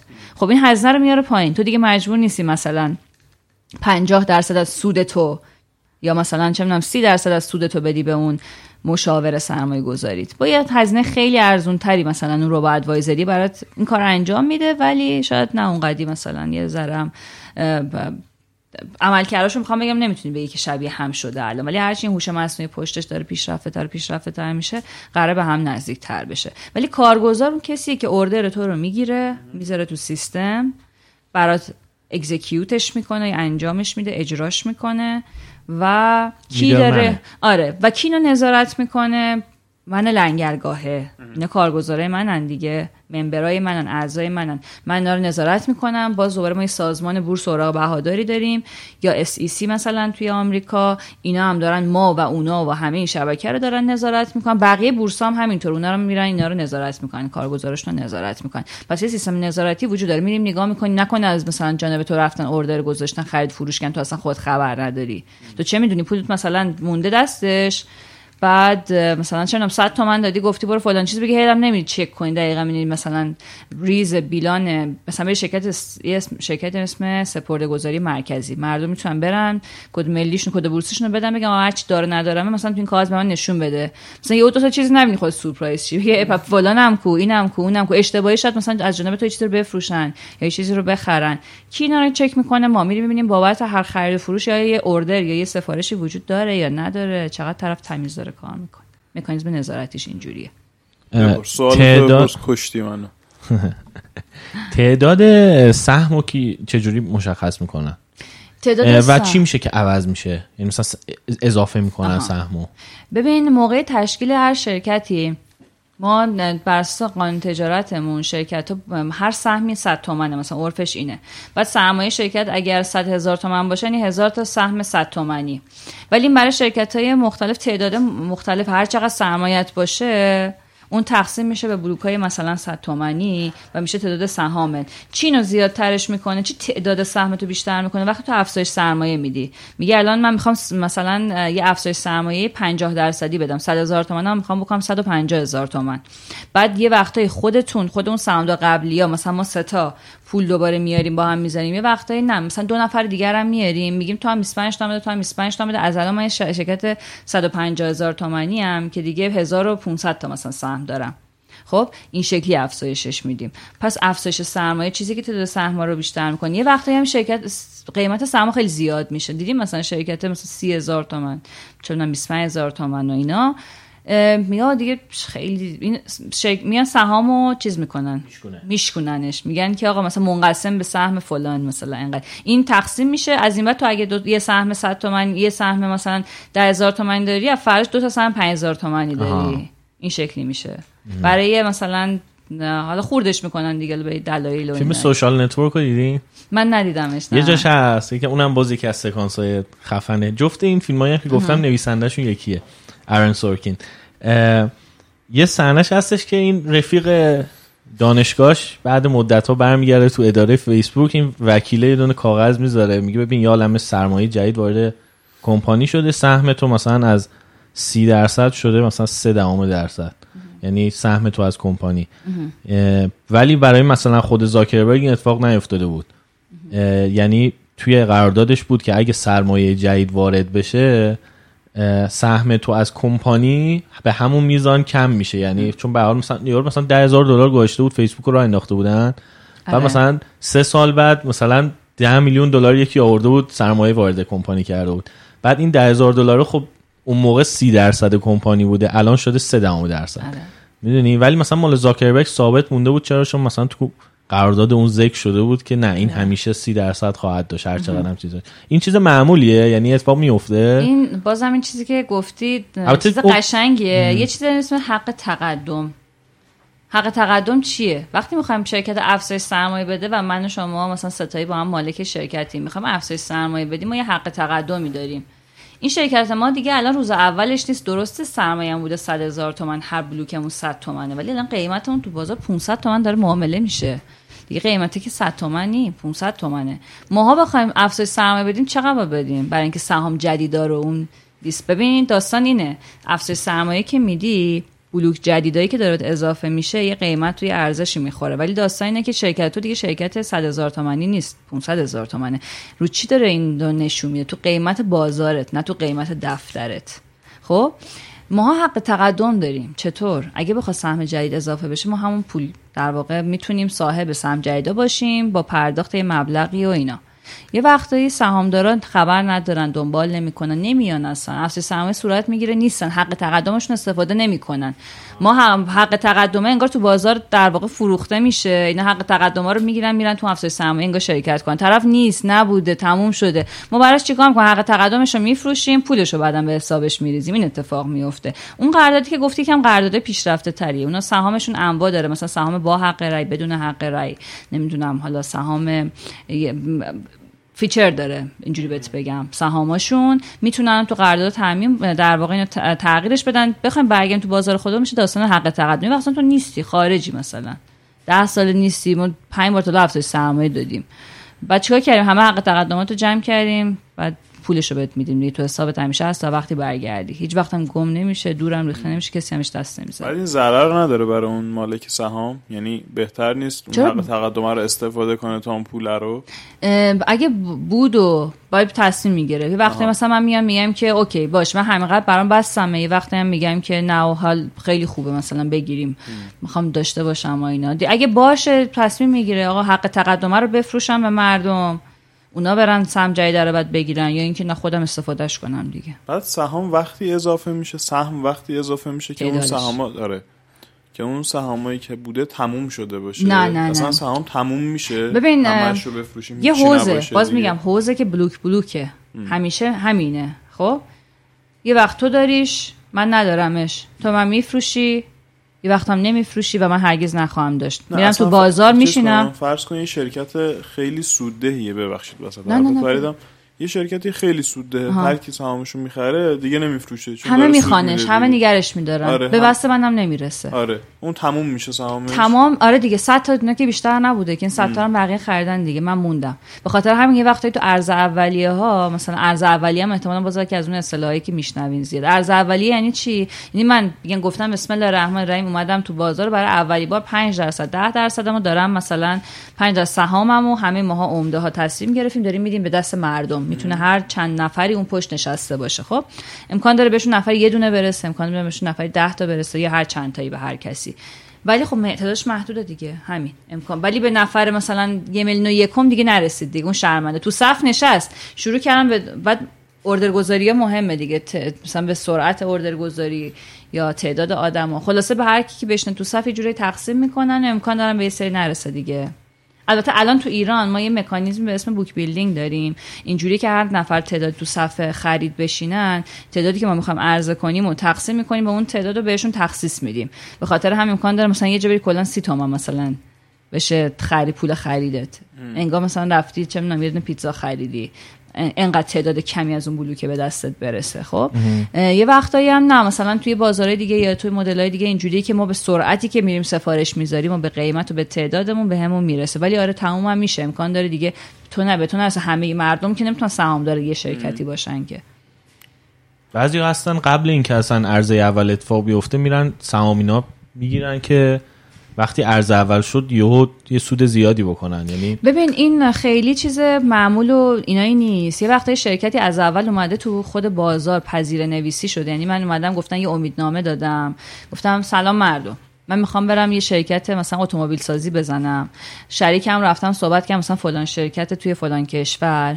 بعد من انقدر پول می‌خوام احساس می‌کنم پنج سال دیگه هم شروع می‌کنم بهتون سود دادن. کی می‌خواد اینو بخره؟ یه سری آدم میرن پول می‌ذارن مثلا بلوک های سهمشون رو می‌گیرن. پنج سالم صبر می‌کنن. تا اصلا بره آدم استخدام کنه نمی‌دونم بسازه شرکت و فلان. این شروع کنه سهم در واقع به پول رسیدن و اینا. بعد اون شرکت میاد توی در واقع بازار حالا انجل اینوستر به اینا میگن؟ نه انجل باز انجل اینوستر یه جای دیگه. این اون جایی که پذیر نویسی می‌کنی. کیا پذیر نویسی می‌کنن؟ بانک ها و بیمه ها احتمالا شنیدیم مثلا پذیر نویسی بیمه سرمد مثلا. چه می‌دونم بیمه حالا هر چی نمی‌دونم چه اسم این دوباره یادم اومد. خیلی عجیبه چیزی که یاد من میاد. ولی پذیر نویسی می‌کنه شما میشه سهامدارش از تایمی هم شروع می‌کنه سود دادن. یه وقتی شرکت نه مثلا مال من شما سه تاست. یه روزی تصمیم می‌گیریم که بعد میشیم سی تا. میگیم دیگه الان وقتشه بریم بچه 10 درصدمون تو بازار فلوت کنیم و ببریم روی مثلا بازار سرمایه که ارزشمون رقم بخوره. اونجا جایی که ما معلوم میشه چقدر میارزیم. چون یه عالم مردم و تحلیلگر میان ما رو شروع می‌کنن بررسی کردن. اون وقت اونان که به ما میگن تو 500 تومن میارزی. بعد ما پامی تصمیم می‌گیریم و میریم اونجا و بعدم دیگه در واقع سه سهامدار جدید پیدا می‌کنیم. امکان داره بعضی سهام داشته باشن بعضی نداشته باشن. گم کردم خط ربط بحث و می‌خوام یه آیتم دیگه رو وارد کنم به اسم صندوق. صندوق سرمایه گذاری mutual fund یا صندوق سرمایه گذاری قابل معامله یا ETF اینا روش های غیر مستقیم سرمایه گذاری هن. من نرم کارگزار و فلان و robo advisor و تو پورتفو برام بچین و اینا. آیا پولی هم من دارم. می‌خوام بدم که انجام بده. مثلا بلدم نیستم. دلیلی هم و دغدغه‌م هم نیست. صبح تا شب نمی‌تونم روزنامه بخونم. پولم میدم اون صندوق. صندوق مدیر داره. ما unit می‌گیریم. این مثلا صندوق هزار تا unit داره. هر کدوم ما یه unit دو تا unit هر چقدر داریم. اون تصمیم گیری می‌کنه می‌خره میفروشه. فلان تاشم ما هر مثلا سند میرم unit رو می‌خرم. 100 هزار تومن. این وقتی که میبندنش این ارزش شده 150 هزار تومن. پولمو می‌گیرم. هر وقت بخوام میرم unit مو میبندم پولمو می‌گیرم. یا واحدش رو تو بازار خرید و فروش می‌کنم که میشه ETF امروز هز... مثلا 100 هزار تومان میارزه فردا 100 هزار تومان میارزه پس فردا 100 مثلا 15 هزار تومان میارزه. سرمایه‌گذاری مطمئنه دیگه تقریبا. آره. این با حاشیه سود کمتر ولی آره. بعدم آخه صندوق ریسکی هم داریم صندوق بدون ریسک داریم. مثلا صندوقی داریم فقط تو سهام صندوقی داریم مختلفه هم سهام می‌خره هم اوراق مثلا در واقع با درآمد ثابت و اوراق سکوک حالا ما بخوایم بگیم تو بازار ما. یا بعضی هم هستن فقط اوراق با درآمد ثابت می‌گیرن. به خاطر همین آقا تو اصلا چرا باید دغدغت باشه تو بری تحلیل کنی بخری بفروشی برو اون صندوق بگیر. صندوق داره خوب داریم سایتی هم داریم به اسم فیپیران. فیپیران رو نگاه کنین سورتشون کرده. عملکردشون نوشته. مثلا یه وقتا یه مثلا صندوق بود تو بازار خوب منفی دو درصد داده. و مثلا باید دارش زد مثلا یا چی. اون عملکردشون بوده. بعضی هم بودن همیشه خیلی عجیب سود دادن. بعضی هم تو دورهای مختلف می‌بینید خیلی معقول و منطقی و خوب دارن کار می‌کنن. اونجا من با ذائقه خودم میام میگم که آقا من پولم می‌ذارم اینجا. ترجیح میدم پولم اینجا باشه. حالا تو این صندوقه که صحبت کردین اسم چند تا صندوق بهتون میگم. یکی صندوق های venture capital و اینا دوباره تو این فیلم ها و اینا شنیدین. یا PE یا private equity venture capital fund ا کیان؟ میان میگن که آقا من تو صنعت مثلا نانو تکنولوژی پول از شما می‌گیرم. می‌برم توی سری صنایعی می‌برم روی شرکت هایی حالا توی stage های مختلف رشد یه وقتایی مثلا مثلا بهشون seed میگن یا هر مرحله از رشد که باشه. پولمو حالا مثلا بر اساس سیاست و استراتژی هم پولمو می‌ذارم اون شرکت امکان داره یونیکورنی ازش در بیاد. شرکت خفنی بشه مثلا بشه ابراروان. مثلا اگه ابراروان شنیده باشید.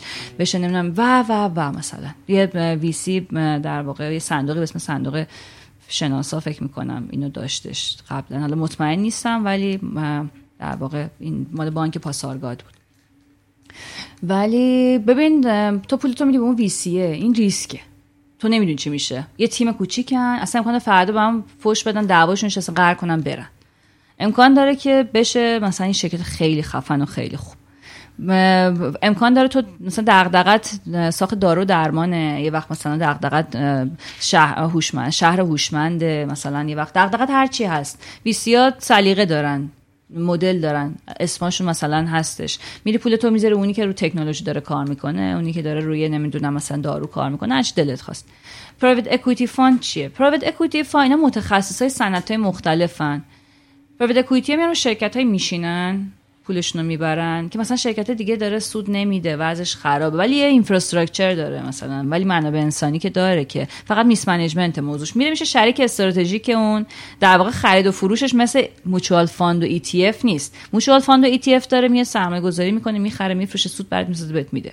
ولی VC و PE اینا strategic investor ن میرن میشینن تو هیئت مدیره بعضن. و مثلا روی مدیریت این شرکت تغییر تحول میدن. سعی می‌کنن سود دهش بکنن رشدش بدن و و و. شرکت رو بکنن دسته گل و دوباره مثلا ببرنش. اگه از بازار جمع شده دوباره ببرنش تو بازار. حالا هر اتفاقی که بیفته. پس اینم میشه در واقع private equity fund یه صندوق دیگه هم که خیلی مهمه هممونم درگیرشیم pension fund ه pension fund یعنی صندوق بازنشستگی. صندوق بازنشستگی هممون توش درگیریم. الان ماها الان خدمات اجتماعی و مثلا من بیمه تامین اجتماعی یه هزینه بیمه تامین اجتماعی میدیم که اینا قراره که بعدا عوایدی رو به ما بدن. اینا داستانش اینه باید این پولا که ما می‌گیرن و سرمایه گذاری کنن سوده کنن این منابع و که بعدا بخوام مثلا چون یه کشین دارن یعنی پولی داره میاد یه پولی هم قرار بره. مثلا ما قرار روز بازنشسته شیم اینا قرار ما یه مستمری بدن و هزینه درمانی مونه بدن و و و. این پوله رو من مدیریت کنم. همینجوری نمی‌تونم فقط نگه دارم. بگیرن 100 تومن از من نگه دارن. 100 تومنه که موقعی که من دارم مثلا پیر میشم که دیگه 100 تومن 100 تومن ارزش شکسته به خاطر inflation و تورم و این حرفا. بعد این پوله رو بچرخونتش یه بخش از پورتفوی اینا مثلا تو سهامه. بری نگاه کنی صندوق بازنشستگی تعریفی که ازشون شده مثلا اینا می‌برن تو بازار سهام تو مثلا بازار مختلف می‌تونن خیلی مختلط و متنوع و اینا سرمایه گذاری بکنن. pension fund ها خیلی قدرتمندن. چرا؟ به خاطر اینکه همیشه جریان ورودی همیشگی دارن و همیشه اینا مجبورن پولشون این ور اون ور ببرن. خیلی وقتا پول pension fund ا که میاد تو بازار تغییراتی ایجاد می‌کنه. پولشون رو کجا می‌برن کجا نمی‌برن. تو کشور ما صندوق بازنشستگی محدودن. جاهای دیگه اینجوریه که عرضم به خدمتت صندوق تو انتخاب می‌کنی پولتو می‌بری اونجا. بعد یهو اتفاق سال 2008 میفته تو یه اون پولتو دادی به pension fund ت رفته اون اوراقا رو گرفته باز قیمت اومده پایین بدبخت شدی مثلا. بعدم هیچکی نیست بگی معذرت می‌خوام. اینجا الان ما مستمری ثابت داریم ولی اونجا پول تو دادی دست pension fund دیگه انتخاب کردی و اونا ورشکست شد. یعنی ورشکست نشده. قیمت unit اش اومده پایین و دیگه شرمندت هم. دیگه برو الان پول نیست دیگه. شرمنده. همه saving زندگی تو برات ترکوندی معذرت می‌خوام. خدافظ ببین اینجاست که به نظر من تکنولوژی آینده رو تغییر میده. چرا من باید بیام مثلا؟ این البته حرفی که دارم می‌زنم نمیگم حرف درست یا غلطیه یه سوال فقط. من چرا باید پولم بدم به pension fund ی که سیاست های سرمایه گذاریش برای من ریسک ایجاد می‌کنه؟ دلم می‌خواد یه pension fund بدون ریسک داشته باشم. درسته شاید تو بگی که یه جا برو که مثلا بدون ریسک باشه. من میگم که باید یه مکانیزمای تکنولوژیایی باشن مثل همون robo advisor ی و اینها مثلا که اونا بخوان سرمایه من و saving منو مدیریت بکنن. همیشه وقتی منابع collect میشه جمع میشه قدرت بیشتری پیدا می‌کنه خوبیش اینه. ولی بعدش اون تصمیم گیریایی که تو دیگه توشون دخیل نیستی ولی باید consequence ش رو بپذیری. به خاطر همین انتخاب اینا خیلی حساس میشه. پول تو کجا می‌بری؟ دست کی میدی؟ کدوم fund کدوم pension fund. بیمه هم همینه. ما حق بیمه میدیم بیمه جمع می‌کنه بعد این مجبور منابعش رو ضایع بکنه تا بتونه از پس تعهداتش بر بیاد. به خاطر همین بیمه ها هم یه منبع بزرگ دیگه ای از منابع مالی هن که به بازار سهام و بازار این چنینی داره تزریق میشه. فیلم The Big Short رو دیدین؟ آره. آره دیگه. الان این راجع به VC ها و pension fund و این حرف زدین یه کاراکتری از کریستیان بیل بازی کرده. تو اون فیلم خیلی باحاله. ایمیل می‌زنه یه سری آدمن. من چیزی که فهمیدم اینه که اون از همین fund ای این شکلی یعنی حالا نمی‌دونم کدوم مدله. ولی یه سری آدم پولشون رو انگار سپردن به این کمپانی که حالا این آدم کارمند اونجاست که اینا براشون سرمایه گذاری کنن یا اون پول رو در واقع asset management asset بهش میگن. مدیریت دارایی. اینا مردم داراییشون رو میدن به در واقع asset management شون و اون براشون داراییشون رو مدیریت می‌کنه. دارایی هاتون هم می‌تونه متفاوت باشه. می‌تونه هر چیزی باشه. بگی زمین دارم فلان دارم ال دارم بل دارم. اون اسید منیجمنت برای دارایی تو مدیریت می‌کنه. آره. خیلی جالب بود که همه بهش شروع کردن فش دادن که آره این چه کاریه تو داری می‌کنی. بدبخت اون داری می‌کنی؟ یعنی چی؟ آره. اینا- چون استراتژیاشون مجبورن پورتفوشون استراتژیاشون هم به صورت دوره ای اینا در واقع افشا بکنن. بعد اینا مثلا مکانیزم نظارتی هم وجود داره. اون آدمای زینف هم می‌تونن بیان فوش بدن. داداش آره. بدبختمون کردین چه کاری داری می‌کنی؟ مثلا چرا فلان چیزو نمی‌گیری؟ وقتی بتونی دنبالش اون موقعی که اون داشت این کارو می‌کرد هیچکی به ذهنش که نمی‌رسید بخواد که شورت کنه. شورت کردن هم یعنی آره. اینکه بگی که فلان چیز میاد پایین مثلا در واقع این خودش چیز عجیبیه. این فقط تو آمریکا هست آره که میشه این کارو کرد. شورت کردن مثلا بازار املاک. اینکه تو بری بگی مثلا املاک سقوط می‌کنه تو بر این سقوط کردن رو یه جورایی بیمه کنی یه تو جورایی چیز انگار. داری پیش بینی می‌کنی که آره، شرط اتفاق میفته جورایی. شرط بندی نیست بذار بگیم پیش بینیه و تو میگی اگه قیمت رسید به اینجا من می‌خرم. آره. بعد و قیمت اومد اونجا و اون خرید دیگه. یعنی اون پیش بینی درستی کرده بود. مثلا روی این داستان. و اومده بود اپوزیتش اینجوری خریده بود و این حرفا. بعد جالب بود رفته بود پیش بانک می‌رفت پیش بانک ها گفت بعد به من تضمین بدین که این اتفاق افتاد شما باشین پول به من بدین. آره. و همه میخندن دیوونه شده اومده داره شورت برو بابا. باش آره بیا شورت می‌کنی. نه هیچ کم بعد این می‌گفت نه اگه رسید مثلا تضمین بده به من که پولمو بهم میدی. و اون گفت حالا باشه بابا بیا. باشه دیوونه شده بعد. شد دیگه مثلا دو یه سال و نیم بعدش همین اتفاق افتاد. آره. فیلم اگودیر رو دیدین؟ نه اونو ندیدم. اگودیر اولش اینجوری شروع میشه. این آقای راسل کرو توی یه اتاقی بزرگی وایستاده. همین اتاقای بورس حالا نمی‌دونم واقعا اون شکلیه یا نه. شبیه چیز بود.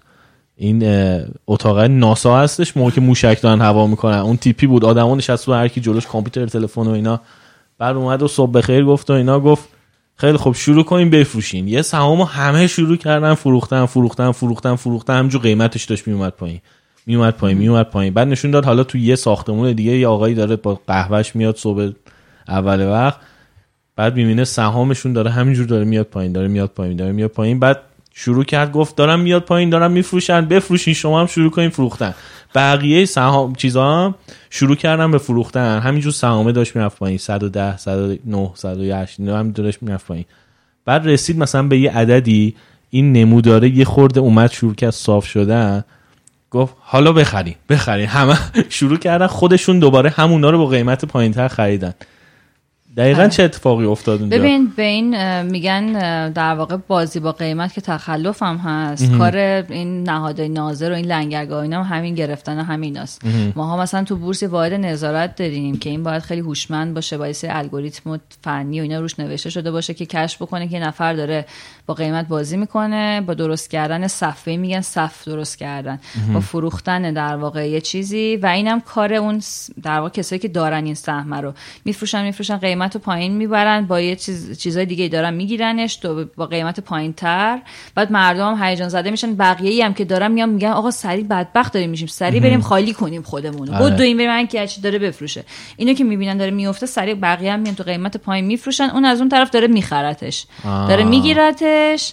بعد میره میشینه. وقتی مثلا زد تو سر مال و همه فروختن و خودش خرید حالا شروع می‌کنه در واقع ارزم نگه داشتن در واقع. در واقع حالا بعد با این مکانیزم دوباره قیمت رو می‌بره بالا و داراییشو در واقع آره دیگه تو یه سهمی. داری مثلا 115 دلاره مثلا 5 میلیون سهم داری هر کدوم 115 دلار مثلا. بعد خب اینو الان داریش دیگه. بعد حالا چجوری می‌تونی پول در بیاری؟ اینا رو بفروشی 115 دلار بخری 100 دلار. و این وسط کلی پول سود می‌کنی رو 5 میلیون سهم دیگه. آره، تو ولی- یه روز یهو می‌بینی انقدر کلی س- پول برن چیز میشی. مکان حالا ماها چیکار می‌کنیم؟ ماها نمی‌ذاریم که اتفاق بیفته. یعنی قرار یعنی کار- ماها این کارو کنیم که نذاریم این اتفاق یعنی بیفته. کار اون لنگرگاهی اینه که جلوی اینجور چیزا آره. بگیره. یا اینکه مثلا تو داری یه جایی میریم ما همین گروه ها رو باید رصد کنی. یه وقت میریم داره شایعه درست می‌کنه که مثلا فلان سم داره میاد پایین بفروشین یا بچه ها همه آماده باشن قشنگ دیالوگاش هم توی مایه است. آماده باشین فردا صف فروش درست می‌کنیم برای فلان. آها. تا برسیم به قیمت فلان آها. مثلا. این شکلی صفی کار می‌کنن می‌برن پایین و بالا بعد دیگه این کدا همه بررسی میشه. گروه ها در میان کیا با کیا کار می‌کنن. تخلف ها پیدا میشن کمیته تخلفات وجود داره جرایمی وجود داره. مثلا بعضی از معامله ها ابطال میشن هستن مثلا ترانزکشن ها رو ابطالش می‌کنن. سیستم خودش یه سری چیزایی رو بند داره نمی‌ذاره اتفاق بیفته. این کار لنگرگاه رگوله کردن بازار دیگه نذاریم اینجور اتفاقا بیفته. بعد ببین جرم این چیزه چیه؟ یعنی این کسی که این تخلف رو می‌کنه میان تخلفش رو می‌گیرن بعد میگن خب تو انقدر جریمه شو یا میگن بیا برو زندان مثلا فلان. می‌دونی؟ چون اگه جریمه باشه یه وقتی می‌بینی که اون پولی که تو تو این وسط در آوردی خیلی بیشتر از اون جریمه هست. اون پوله میگم بیشتر از اون جریمه میشه بعد خب بس برات میصرفه دیگه. این خلاف انجام بدی جریمهشو بدی. می‌دونی؟ این ساختمون رو می‌سازم جریمهشو میدم ساختمون رو گرونتر میفروشم. ببین تخ... متاسفانه تخلف های مالی قانون تجارت اگه نگاه کنین می‌بینین که جرامی که براش در نظر گرفته شده خیلی خندهدار و مسخره است. خب به خاطر همین دقیقا اونجور که میگه وقتایی اون در واقع جریمه میارزه. یا مثلا اینقدر در میارم مثلا اینقدر جریمه میدن اینقدر مثلا میرم زندان اوکی حله. می‌کنن این کارو. ولی داستانی که ما داریم ما یک کمیته تخلفاتی داریم که این خودش مثلا یه سری جرایمی تعیین می‌کنه. این مکانیزم داخلیه مثل اینه که توی شرکتی میگه آقا اگه مثلا بیشتر از ده روز مثلا انقدر تخ... مثلا تاخیر داشته باشی من مثلا سه روز از کار تعلیقت می‌کنم اون چیزای این شکلی داخلی. یه سری در واقع مقررات داخلی دارن. علاوه اینکه وقتی میگم معامله رو ابطال می‌کنن اگر چیز سریع و یک باره باشه. یه وقتایی هم نه یه نفر یه تریدری یه جایی داره مدتی روی کار موزیانه داره انجام میده با یه قیمت چیزی بازی می‌کنه. اینا یه سری پرونده سازی براشون میشه. این پرونده سازی ها هم توی کمیته تخلفات ها میره مثلا طرف ممنوع از کار میشه کدش بسته میشه یا به فرض میره دادگاه هستن می‌برن دادسرا تعیین برای دادستان توضیح میدن چه تخلف اتفاق افتاده. بعد می‌برن ازش شکایت می‌کنن و تا حالا اگر بر اساس قوانین موجود. اگر ضرر و زیانی به کسی وارد شده مثلا باید رد مال بشه این باید برگردون از ضرر و زیانش بهش و خلاصه این داستانه. ولی مکانیزمی وجود داره. واسه اینکه اصلا نذاره این اتفاق بیفته بند کنه ولی همزمان باش تخلفاتی داره سازمان یافته و طولانی مدت انجام میشه که پرونداش تشکیل میشه و پیگیری می‌کنن و واحدهای حقوقی و نظارت ما این میشه کارشون.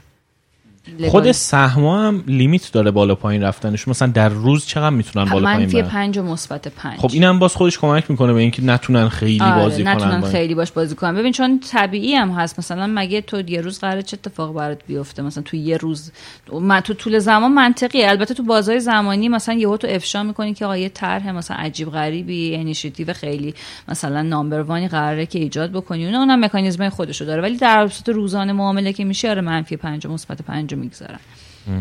گفتیم چهار تا بورس داره ایران. آره. چی هست؟ غیر تهران چی هست؟ بورس تهران فرابورس بورس کالا بورس انرژی. اینا بورس تهران بورس اول کشور اون بورس قدیمی است که مثلا تقریبا 52 سالشه و بعد فرابورس ده سال پیش تاسیس شده. هدفش هم این بوده که آقا مثلا بورس تهران یه شرایط پذیرش تو گفتم پذیرش و لیستینگ. این می‌گفته من فقط شرکتایی رو پذیرش می‌کنم و می‌تونم بیان اینجا عرضه بشن و اینها. که آقا سرمایه‌شون انقدر باشه اینجوری این شرط داشته باشن. بودیم ما یه عالم شرکت سهامی هم داریم که کوچیک‌ترن مثلا و بالاخره نیاز دارن که بیان تو بازار و خوبن و یه سری شرط پذیرش آسونتر اومدیم درست کردیم. گفتیم که خب این بشه شرکت فرابورس ایران. محلیه که دسترسی به بازار سرمایه رو برای رنج وسیع‌تری از شرکت فراهم می‌کنه چون یه عالم شرکت وجود دارن و اینها. منتها و اسمش بود اون موقع که اول تشکیل شد اسمش رو گذاشته بودن درگاه ورود به بازار سرمایه. شرکت آماده نیست از نظر حاکمیت و گاورننس شرکتی مثلا یه بره بورس تهران. میاد اینجا آماده میشه پخته میشه بزرگ میشه بعد میره اونجا. میره بورس تهران معامله میشه. فرابورس اینجوری شروع کرد ولی بعد خیلی متفاوت شد. من وقتی که عضو رفتم به در شرکت پیوستم نفر سیوم بودم. الان تقریبا ما 150 نفریم. و هنوزم ما تشکیل شدیم از یه آدم تیمای کوچیک کوچیکی که هر کسی در واقع مسئول یه بخشیه داره یه کاری انجام میده. و هر سال تقریبا یک ابزار مالی جدید. ابزار مالی جدید که میگم ببین سهام یه جور financial instrument یا ابزار مالیه. یک وسیله که تو از طریق شرکت داره تأمین مالی می‌کنه. چیزی مثل صکوک مثلا یک ابزار مالی دیگه است که شرکت با یه نوع دیگه ای داره ازش تامین مالی می‌کنه. توش میاد مثلا ازت قرض می‌گیره تو رو به شراکت در سرمایه گذاری دعوت می‌کنه و هزاران یعنی مدل های دیگه ای داره و عرضم به خدمت شما ابزار مالی جدیدی درست کردیم. بازار دارایی فکری نمی‌دونم شاید شنیده باشین نشنیده باشین. بازار دارایی فکری رو توسعه دادیم. و چیزی مثل Finstars که دیگه از اینیشیتیومون بوده. بازاری به اسم بازار سوم یا private market داریم و بازار و ابزار مختلف.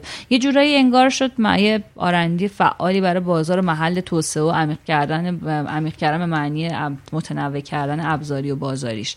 این شد مسئولیت ما. ما سعی کردیم که کور استراتژیمون این باشه که رنج وسیعتری از این ابزارا باعث میشه که نیازهای مختلفی از تامین مالی رو پوشش بدیم. مردم و ذائقه‌های مختلف سرمایه گذاری هم بتونن بیان جوین بازارشن. و به زینفعامون هم از طرف در واقع نیازمنده تامین مالیمون از دولت شروع میشه تا می‌رسه به شرکت ها و مخترعا و غیره و غیره. خب پس ببین یه رنج زیادی هم سعی کم این ور داشته باشیم. چرا میگم دولت شاید اسناد خزانه رو یا اخزار رو شنیده باشین نمی‌دونم شنیدین یا نشنیدین. دولت یه سری پیمانکار داره به پیمانکارش بدهکاره صداشون می‌کنه میگه ببین پنج میلیون تومن بدهکارم به دیگه پنج تا برگه یه میلیون تومنی. برو آخر سال بیا پول تو بگیر. چه اتفاقی میفته طرف می‌تونه بیاد اسم این برگه اسمش اسناد خزانه اسلامیه اخزاب بازاریش. این طرف می‌تونه پیمانکاره می‌تونه بیاد این برگه رو تو بازار بگی آقا من آخر سال پول نمی‌خوام پیمانکار همیشه الان پول می‌خوان حتی اگه کمتر باشه. میگه میرم به در واقع به کسر میفروشم. من الان پولو می‌خوام الان برای من بیشتر میارزه. میاد میگه که کسی هست منم از اون طرف پول دارم پول رو الان نمی‌خوام. صد تومن دارم مثلا الان نمی‌خوام. میگم که بده باش من برمیدارم مثلا. اتفاقا دوست داشتم که اتفاقا یه کاری بکنم. ولی مثلا ازش برگه اگه یه میلیون تومنه ازش می‌خرم 800 هزار تومن یا مثلا 850 هزار تومن. حساب می‌کنم بر یه سری آیتمایی یا البته قیمتش تو بازار رقم می‌خوره. ازش می‌خرم 800 تومن. آخر سال از دولت چقدر می‌گیرم؟ اگه برگه هنوز دست من باشه و دوباره نفروخته باشمش میرم یه میلیون تومن می‌گیرم. هم من سرمایه گذاری کردم مثلا پولم در واقع اون درصدی که می‌خواستم روش خورده اون 20 درصدی هر چقدری که می‌خواستم. همون طرف بنده خدا اون روزی که می‌خواسته به پولش رسیده. یعنی یه جورایی تامین مالی این شکلی براش انجام شده. زودتر به پولش رسیده. این هم مکانیزمایی که ما سعی کردیم تو بازار فراهم بکنیم و این کار ما بوده خلاصه. خیلی هم عالی. آره. یه سوال دوست من حسین که خودش پادکستره چون من گفتم که قراره یک کارشناس بورس بیاد یه وایس فرستاده سوالشو بشنویم ببین ما تو سال 98 یه تعداد زیادی آدم وارد بورس شدن و سرمایهشون آوردن. آماری که داشتم فکر کنم بوده 400 هزار. کد بورسی صادر شده تو سال 98 تقریبا می‌تونیم بگیم توی اول سال 98 این تعداد کد بورسی صادر شد. این تعداد کد بورسی همراه خودش مقدار زیادی سرمایه رو میاره که جای دیگه نمی‌تونست این سرمایه رو مصرف بکنه. یعنی جای دیگه نمی‌تونست این سرمایه گذاری رو انجام بده. مثلا توی مسکن مثلا توی ماشین مثلا توی طلا این کار رو نمی‌تونست بکنه. الان اومده توی بورس. بورسی که رشد داشته دیگه. یکی از دلایل رشدش هم همین افت به نظر من افت ارزش پول ماست. و و دلایل دیگه. حالا یکی از دلایلش می‌تونیم باشه. وقتی که این سرمایه از این وارد بورس شده با همین هیجانی که وارد شده احتمالا من اینجوری فکر می‌کنم شاید اشتباه باشه احتمالا با همین هیجان هم بخواد خارج بشه. چیزی که من دارم توی بورس ایران می‌بینم اینه که این سرمایه هیجانی که وارد شده و آگاهی هم اغلب پشتش نیست باعث میشه که یک دفعه یه شاخصی رشد پیدا بکنه شاخص یک, یک روز مثلا اقبال بهش هست رشد زیاد داره یه روزی هم همین افت رو داره. این فراز و فرود برای شاخص طبیعیه ولی من فکر می‌کنم که هیجانی این اتفاقاتی که برای شاخص میفته یه دفعه می‌بینی یک روز می‌بینی تمام بازار قرمز شده. و تحلیل من اینه که یه بخشیش به خاطر همین دوستان حقیقی هستش که وارد بورس شدن و خوب هم سرمایه گذاری نمی‌کنن. دیدشون هم بلند مدت نیست. یعنی این آدم هایی که وارد بورس شدن سعی می‌کنن که چون الان شما هر کلاس بورسی بری ثبت نام بکنی یکی از ویژگی هایی که میگن همینه. ولی همه اون تیکه که میگن بورسش بورس برای شما یه سرمایه گذاری بلند مدت باشه رو کنار می‌ذارن و اون کوتاه مدتش رو نگاه می‌کنن و خیلی دوست دارن که تو کوتاه مدت بتونن نوسانگیری بکنن و سود بیشتری بکنن. نمی‌دونم این تحلیل چقدر درست هست یا نه. از دور دارم به موضوع نگاه می‌کنم و امیدوارم که حالا سوالم خوب تونسته باشم مطرح بکنم. اصلا چه این گزاره رو می‌تونیم در مورد بورس ایران بگیم یا نه؟ که یه حجم بزرگی از سرمایه به تازگی وارد شده فکر می‌کنم هر دفعه که بحران توی بقیه بازارها وجود داشته باشه رکود وجود داشته باشه طبیعیه که همچین سرمایه بیاد. ولی طبیعی هم هست که اگر مثلا بازار مسکن خوب بشه بازار خودرو خوب بشه همین سرمایه از بورس خارج میشه میره توی اون بازار. و اون وقته که بورس همون جوری که با, با همون سرعت که بالا رفته شاخص بورس با همون سرعت هم پایین میاد. حسین قربانی بود. دست در نکنه. خب من سلام کنم بهش بگم سلام حسین خیلی سوال خوبی پرسیدی و اصلا من توقع همچین سوالی رو امروز نداشتم چون اومده بودیم واقع از بیسیک و اینا بگیم ولی این آره نگاه این گذاشتم آخرای خورده ای خورده آره. اینو گذاشتم آره. که نه خیلی قشنگه اتفاقا اول یه چیزی بگو. رو بگو این که آدما میان که کوتاه مدت برد کنن تو بورس. این واقعا تفکر جامع کسایی که وارد بورس میشن هست؟ من یه قدم می‌برم اینو عقبتر. آره. من در واقع ارجاع میدم به یه تحقیق جامعه شناسی که یه آقایی به اسم هافستد انجام داده و این می‌رفته ویژگی های در واقع فرهنگی کشور مختلف رو بررسی می‌کرده و در می آورده چند تا گزاره داشته مثلا مثل مرد سالاری حالا زن سالاری مثل کوتاه مدت نگاه کردن و بلند مدت نگاه کردن. جمعگرایی فردگرایی و اومده در واقع جوامع مختلف رو بهش امتیاز داده. نگاه کوتاه مدت یک ویژگی فرهنگی حالا در جامعه ماست. دلیلش هم خب خیلی زیاد میشه راجبش حرف زد که چرا اینجوریه ولی تصور نداشتن از یک چیز یک جریان مداوم مثلا آتی و اینها یکی از دلایل شاید باشه. دقیقا پس این این تیک می‌خوره. بله. جامعه یه جامعه کوتاه مدت نگری از لحاظ فرهنگی و این نظر شخصی کسی نیست. این یه در واقع بررسی های شده و این نتیجه رو نشون داده. توی سرمایه گذاری هم حالا از بقیه عناصر زندگیمون که جدا نیست اون روحیه رو همونجا هم می‌بریم. تو business هم این شتاب زدگی رو شما زیاد می‌بینید. دیدین امروز اینو انجام بدیم. مثلا این برد رو انجام بدیم این کار رو انجام بدیم. خیلی نگاهمون به consequence های بعدیش نیست. فردا چی میشه؟ مثلا بعدش چی میشه؟ نمی‌دونم. از این اشتباه های این تیپی امکان داره مثلا زیاد بکنیم. برای بردای یه روزه و یه شبه و ره صد ساله و یه شبه رفتن از اینجور چیزای فرهنگی هم که توشون زیاده. پس بله. ما این نگاه کوتاه مدت رو داریم. نگاه کوتاه مدت میگه که من بفروشم برم. بخرم سود کنم برم. چیزای شبیه این. ولی ماها مثلا بالاخره عمرمون مشخص پول و مشخص منطقی بخوایم بهش نگاه کنیم باید استراتژی سرمایه گذاری دیگه ای داشته باشیم. نمیگم همه با سرمایه گذار بلند مدت باشن. بهتون گفتم یه سری سرمایه گذاری داریم که بهشون میگیم سفته باز مثلا یا اسپیکولیتر حتی تو اینا حالا دستبندی دارن چیزی داریم به اسم بی تریدر یعنی میگه رو سهام انگار مثل زنبور میشینه و بلند میشه میشینه و بلند میشه. خب اینا بازار نقد نگه میدارن مدلشون اینجوریان و اینها.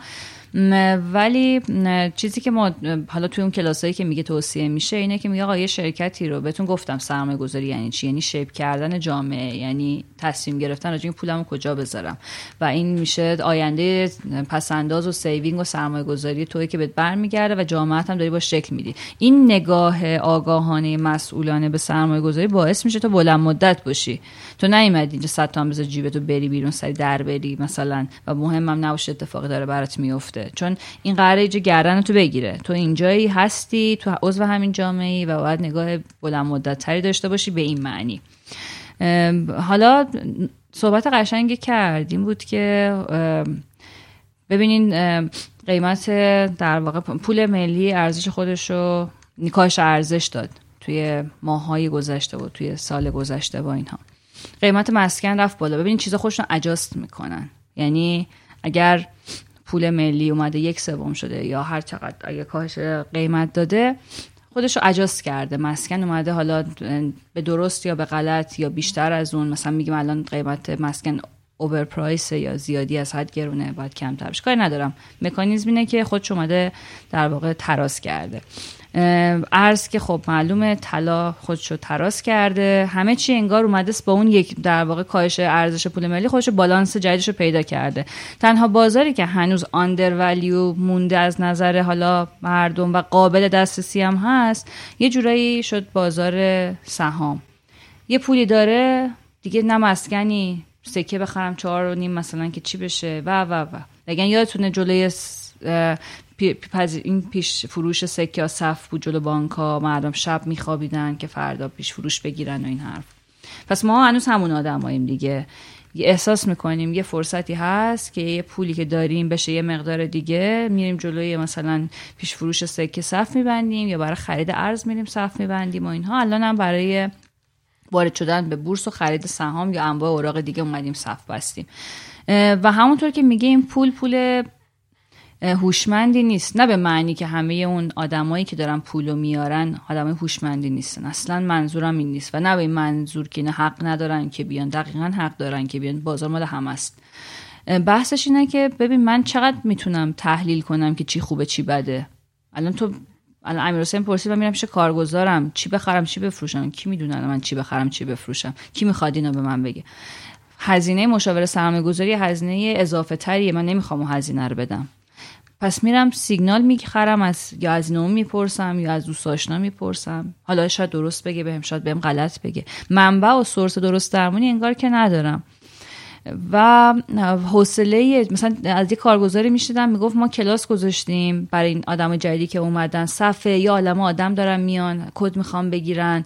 کد کد من که میگم میشه کد بورسی یعنی یه شناسه هویتی که شما باش خرید و فروش می‌کنیم کد ملی میمونه.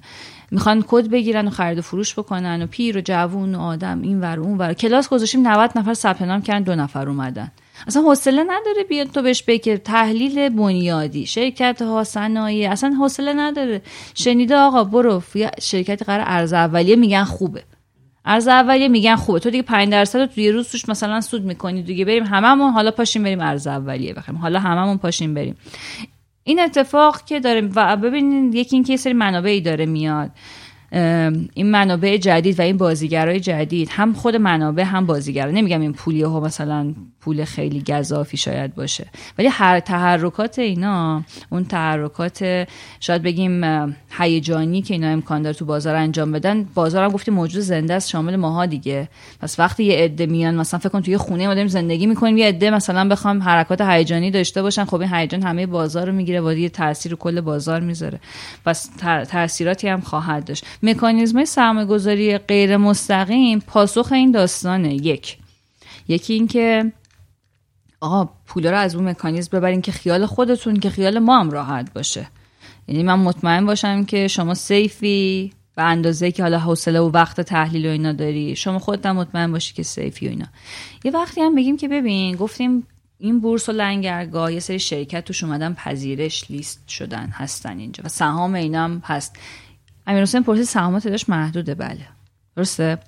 هی داره پول منبع جدید داره میاد. چی میشه؟ باد میشن دیگه نه؟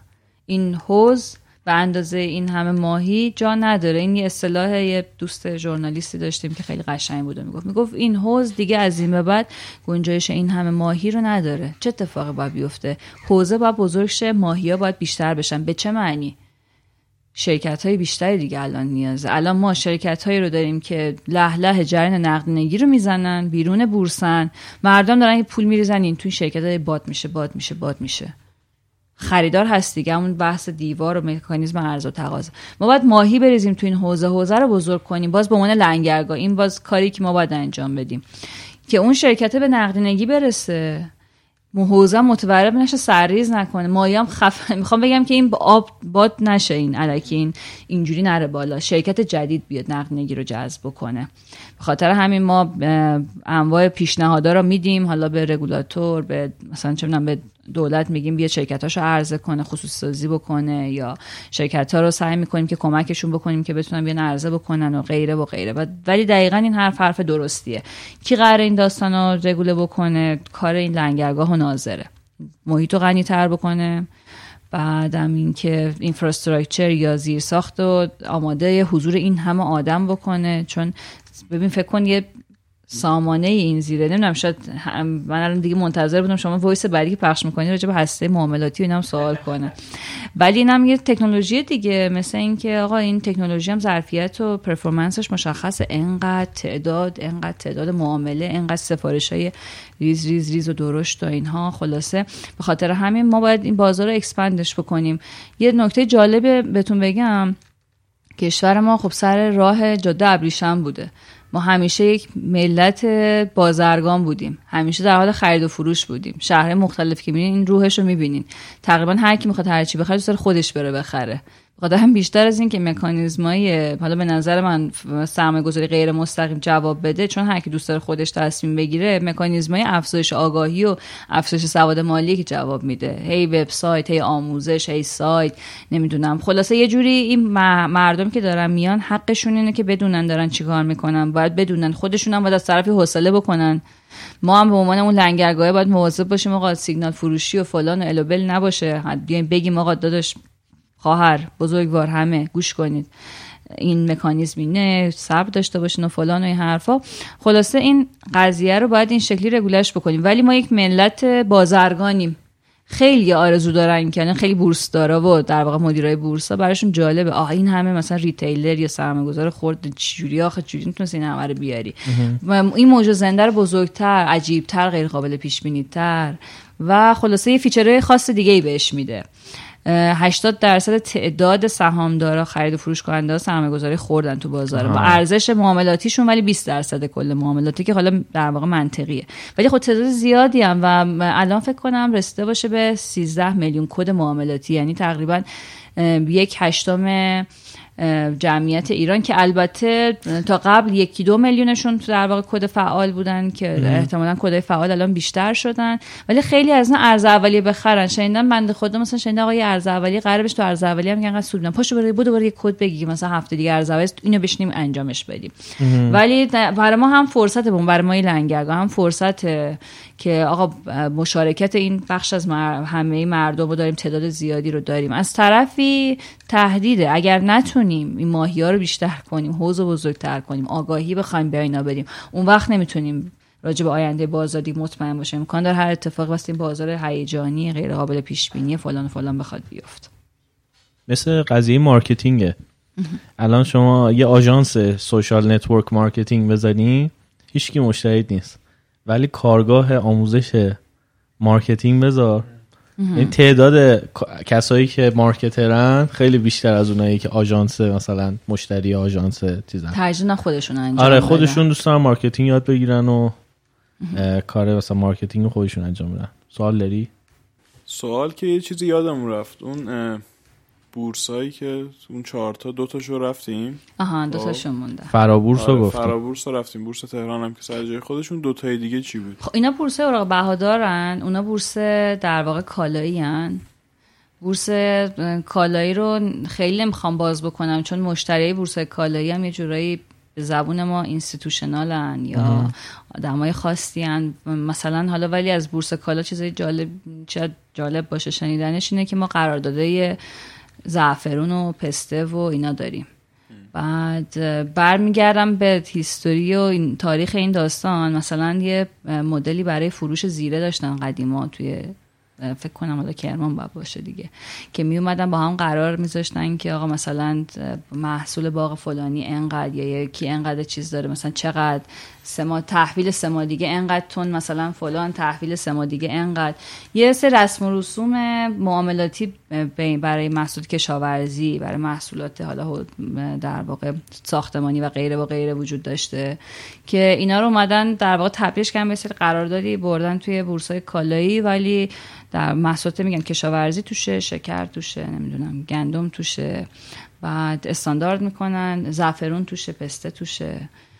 و یه سری هم در واقع خریدار و اینا وجود دارن و این همین کار رو انجام میدن. مثلا حتی یه قراردادی که شاید برای مردم حالا بیشتر ازش استفاده بکنن قرارداد آتی سکه است سکه تلاست چیزی که شاید مردم مثلا ایندیویدوال حالا سرمایه‌گذاری خورد باش کار کردن و اینها.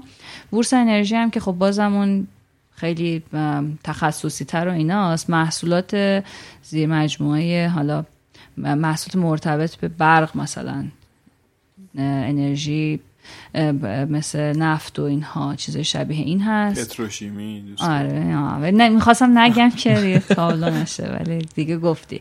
ولی یه چیزای شبیه اینه. وبسایت های همش موجوده برای اینکه نگاه کنید چی توشون چه خبره و اینا. ولی برای کسایی که حالا باش کار دارن و دارن ازش استفاده می‌کنن. اون تیکه بورسای اوراق بهادار بیشتر محل حضور مردم و این هاست و خرید و فروش کردن و سرمایه گذاری کردن و اینا. آها گفتین راجب آینده, آینده بورس هم می‌خوای صحبت کنی. آها. میگن راجب آینده صحبت نکردیم. ببین الان می‌خوام اینم همیشه سیستم همینجوری خواهد موند. نه قطعا اینجوری نخواهد موند. ببین بدتر میشه الان میگه. نه اتفاقا ببین تکنولوژی از نظر من دسترسی رو به همه داده. آگاهی هم داره توضیح می‌کنه و این نگاه من به آینده است که هر شهروند یا هر شرکتی حق امکان دسترسی به آگاهی امکان دسترسی به انواع سرمایه گذاری و شروع هر پروژه‌ای رو می‌تونه داشته باشه. چیزی رو من ازش نام می‌برم که به اسم حالا یکی از این مکانیزم های آتی و آینده و این هاست چیزایی مثل peer to peer lending همون که بهت گفتم وقتی توی شرکتی پول می‌خوای منم پول دارم ما دوتا به هم وصل میشیم و نیازی هم به اون لنگرگاهه نیست. ببین ما این همه داستان راجع به اون لنگرگاهه و کارگزار و اینا گفتیم. روزی رو تصور کنین که intermediary ا نیستن مثل هر تغییر تو هر صنعت دیگه intermediary نیستن و یک infrastructure یک سامانه وجود داره که همه چیز رو داره رگولیت می‌کنه و ما رو به هم وصل می‌کنه. این چیزی که ما تصور می‌کنیم آینده بازار باشه.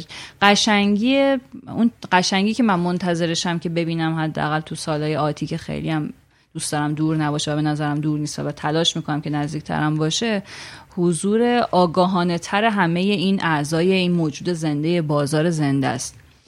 خیلی سعی کنیم به عنوان این لنگرگاهی که قرار دیگه نباشه. چیکار می‌تونیم بکنیم تو زمان آخرین نفسایی که داریم می‌زنیم بعد از اینکه حذف بشیم؟ اینه که تمام اون مشارکت کننده ها مشارکت کننده های آگاه تری باشن و زیر ساخت تکنولوژی که قرار جای ما رو بگیره فیچرهای خیلی کاملی داشته باشه که بتونه مدل بهتر از ما باشه. بکن الان مثلا ما بخوایم نظارت بکنیم اون فرادا و تقلبا و اینا رو پیدا کنیم. ما با سرعت خودمون تعداد شرکت ها میره بالا تعداد سرمایه‌گذارا میره بالا. اگه هوش مصنوعی بخواد این کارو بکنه مثلا با سرعت بهترین کار انجام میده. تو زمان بهتری انجام میده. در آن می‌تونه مثلا شاید یه وقت این کار انجام بده. یه وقت هم تخلفایی نیست که در آن باشه. کلا میگم که می‌تونه در واقع کاراتر و افیشنتر شاید این کار انجام بده. این اتفاقی که خواه میفته یه سری نهادهای مالی حذف میشن کمتر میشن.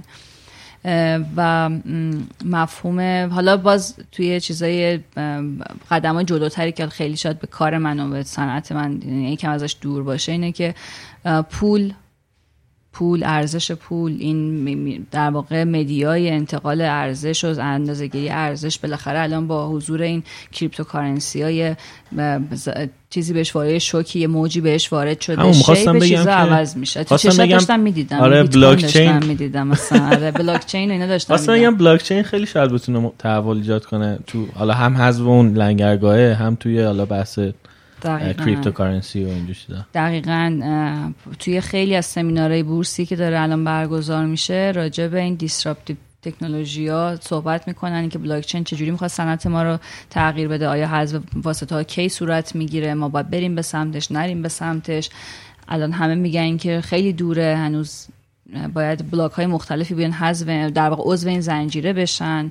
و و و ولی تجربه که ما داریم میگم من باز مقایسهش می‌کنم با اینترنت و وب دو همونقدر که الان انقدر گسترده شده که مثلا پدر مادر منم دیگه دنبال چیزی میگردن. دیگه به من زنگ نمیزن گوگلش می‌کنن.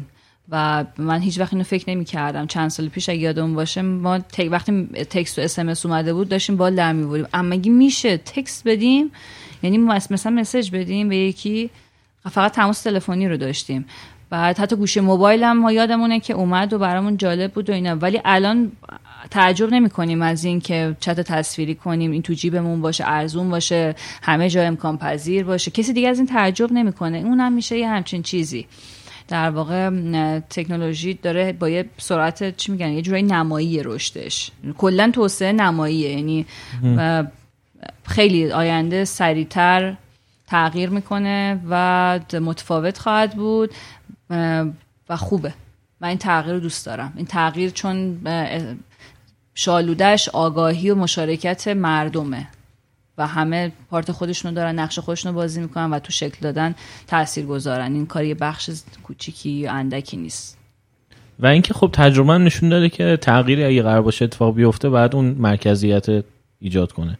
یعنی خود اون لنگرگاهه باید یه حرکتی بکنه. یه وقتی تغییر میاد اون لنگرگاهه اصلا حواسش هست نیست. پارتی ازش هست و نیست می‌بره جلو اصلا یه اتفاق میفته که به فرض میاد من انقدر لنگرگاه ها سختش می‌کنم میگم آقا فقط کشتی می‌تونه بیاد توش مثلا دو در دو باشه مثلا چه می‌دونم این بادبانش فلان رنگی باشه و اینا. بعد انقدر سختش می‌کنم میگم برو بابا. چی میگه این؟ اینقدر پول از ازمون می‌گیره اینقدر ارد میده. میرم اونور مثلا برای خوش اینجا درست می‌کنن. بهش میگن بازار سایه شادو مارکت و نمی‌دونم اینجور چیزا. ما میشیم میریم اونجا سه در سه می‌زنیم. غلطی بخوایم می‌کنیم هم میفروشم تو هم می‌خرید دممون هم گرم و این حرفا. ببین تا حالا اگر مکانیزمی بیاد بحث اینه. اگه مکانیزمی بیاد این عملکرد ارائه بتونه بده. با هزینه کمتر قطعا پولا میرن اونجا چون پول راشو پیدا می‌کنه به جای بهتری. و همه میرن از اون سرویس استفاده می‌کنن. داستانش هم همینه.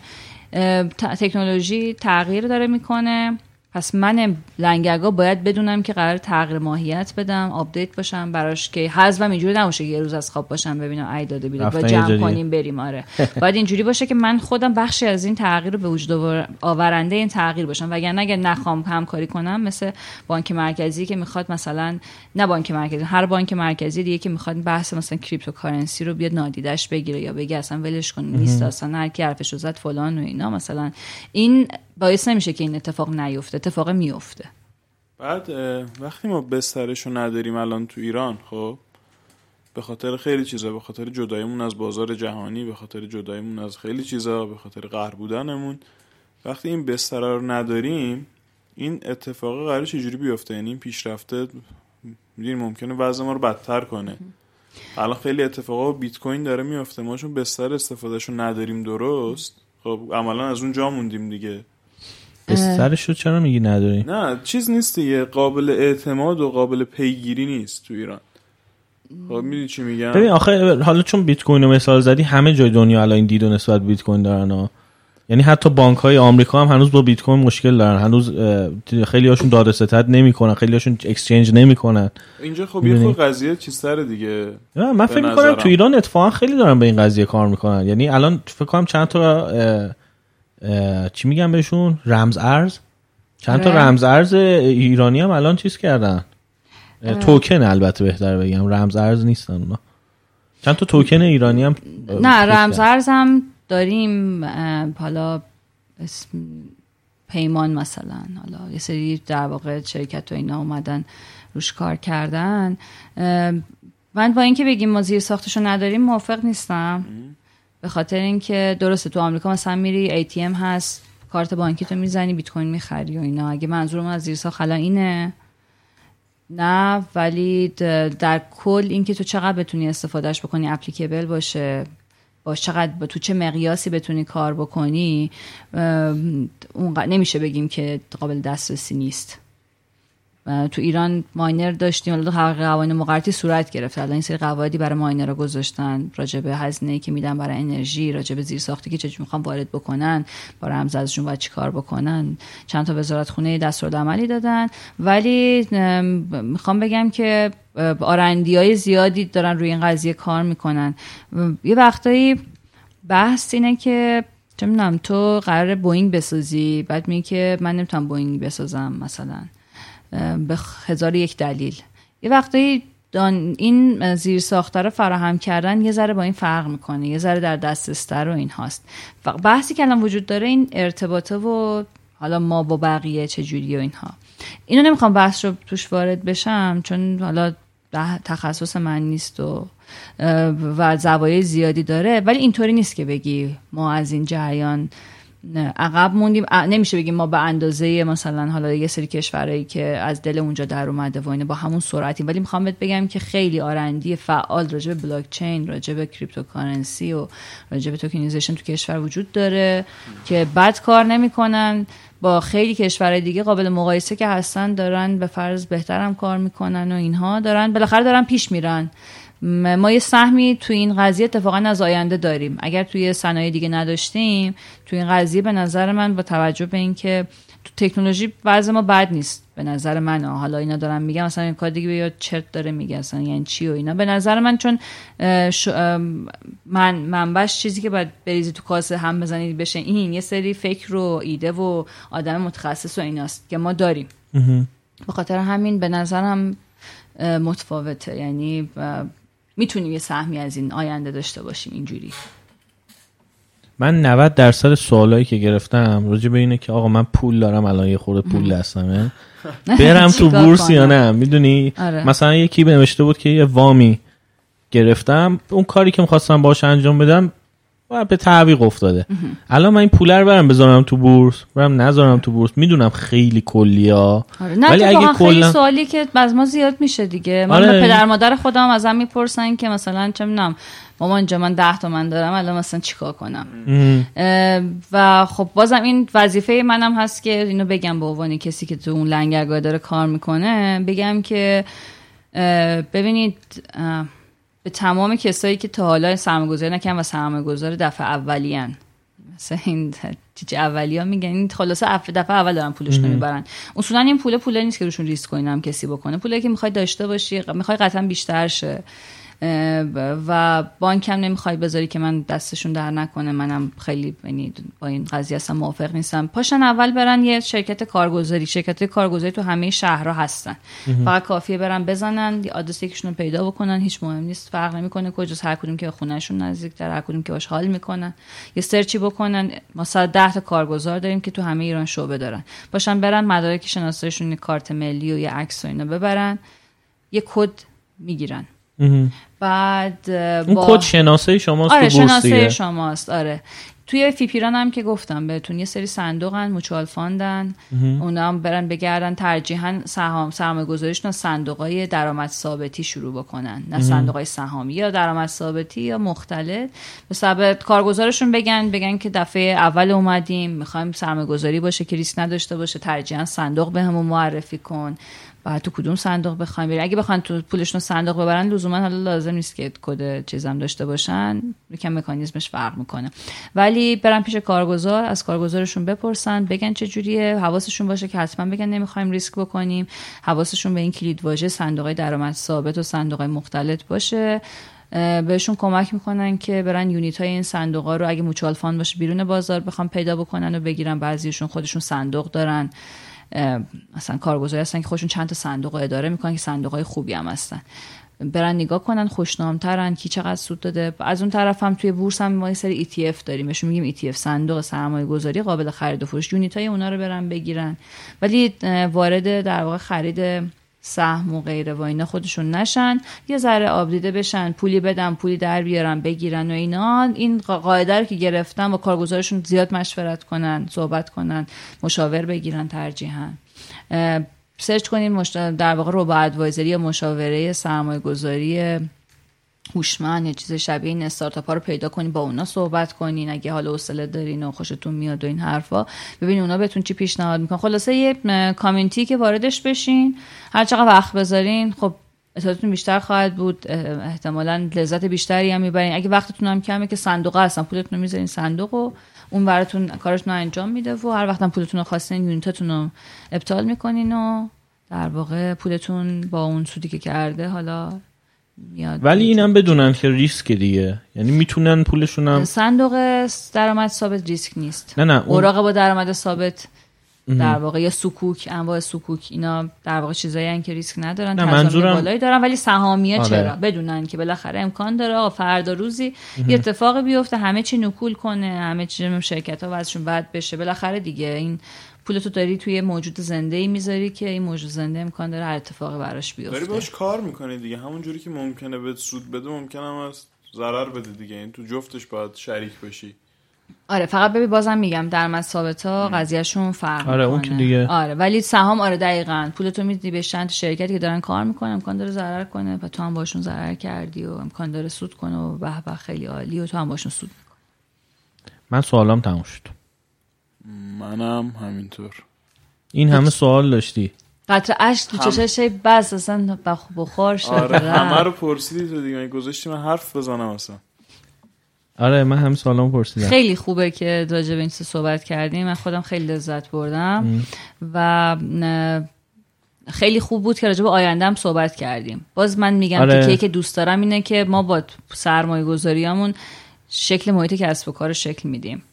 و هرچی بیشتر حق و حقوق خودمون رو بدونیم روی مدیریت مثلا توی در واقع روی شرکت هایی که پولمون رو توش می‌ذاریم حساس تر باشیم. رو تصمیم گیری که دارن می‌کنن حساس تر باشیم. و ما قراره که آینده ای که آینده رو قراره توش شکل بدیم. دیگه مدرسه ها چجوری باشن؟ هتل ها چجوری باشن؟ و و و چیزهای مختلف صنعت های مختلف چجوری باشن؟ ما قراره که با دادن پولمون به اونا الوکیت کردن پولمون به اونا شکلشون بدیم و این خیلی اتفاق خوبیه.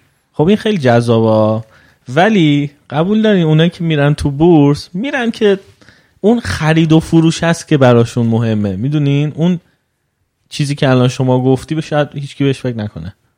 می‌دونی؟ الان نمیگم ما تقریبا یعنی اون داد تمام. بورسای دنیا دنبال اینن که انقدی اطلاعات و آگاهی و ابزارهای این شکلی فراهم بکنن که مردم حالا پولایی که داره میاد به این حساس بشه. یعنی این, آگاهیه رو بخوام بهش تزریق بکنن چون همه این حالا احساس خطر رو کردن که آقا این فقط پول بساز پول بساز پول بساز قراره کمرمون رو بشکنه یه جای قراره که هممون بعد بابتش تاوان بدیم.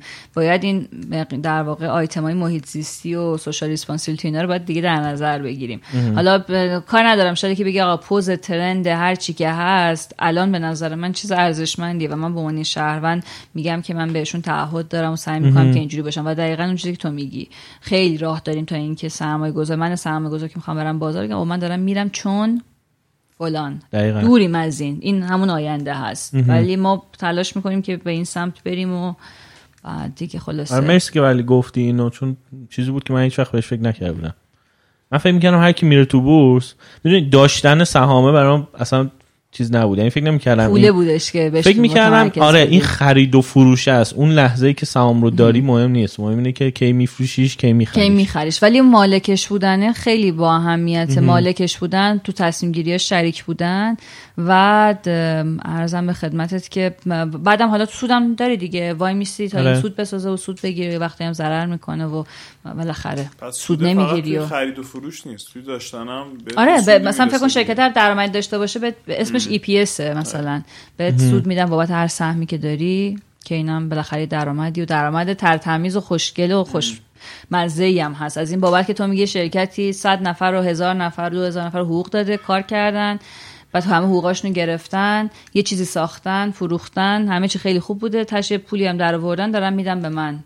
دمشون گرم. ببین چقدر فرق کنه اینکه پولم بذارم تو بانک بدونم که من دارم مثلا 18 درصد می‌گیرم اون داره به توی وام 28 درصد میده و چیز شبیه. من اصلا اینجور پول در آوردن دوست ندارم. ترجیح میدم که توی واقعیت در واقع اقتصادی واقعی پولم رو تو جریان بندازم و یه درآمد یک شکست یا یک موفقیت واقعی نصیبم بشه. ولی وقتی که پولم میره تو بانک امکان داره تو ورشکسته شده باشی بیان شرکت رو بفروشن بعد پولت کنند جیگرتو در بیارن ولی 18 درصد منو بدن. این اتفاق قشنگی نیست. چون اون روز من 18 درصدمو گرفتم ولی فردا مثلا فک فامیل من شرکت تو اخراج شدن. این قشنگتره که اگر یه روزی تو سود کردی من سود بکنم و اگر یه روز سود نکردی من هیچی گیرم نیاد تو اون سال. و این خیلی فعالیت سازنده و مولد و قشنگیه. دست شما در نکنه خواهش می‌کنم. مرسی که گفتین که من بیام و خیلی روز خوبی بود. چجوری جبران کنیم؟ چاکریم. ما یه بخشی داریم به اسم یه چیز باحال. تو شهر کنون یه چیز باحالی که دوست داریم و معرفی می‌کنیم.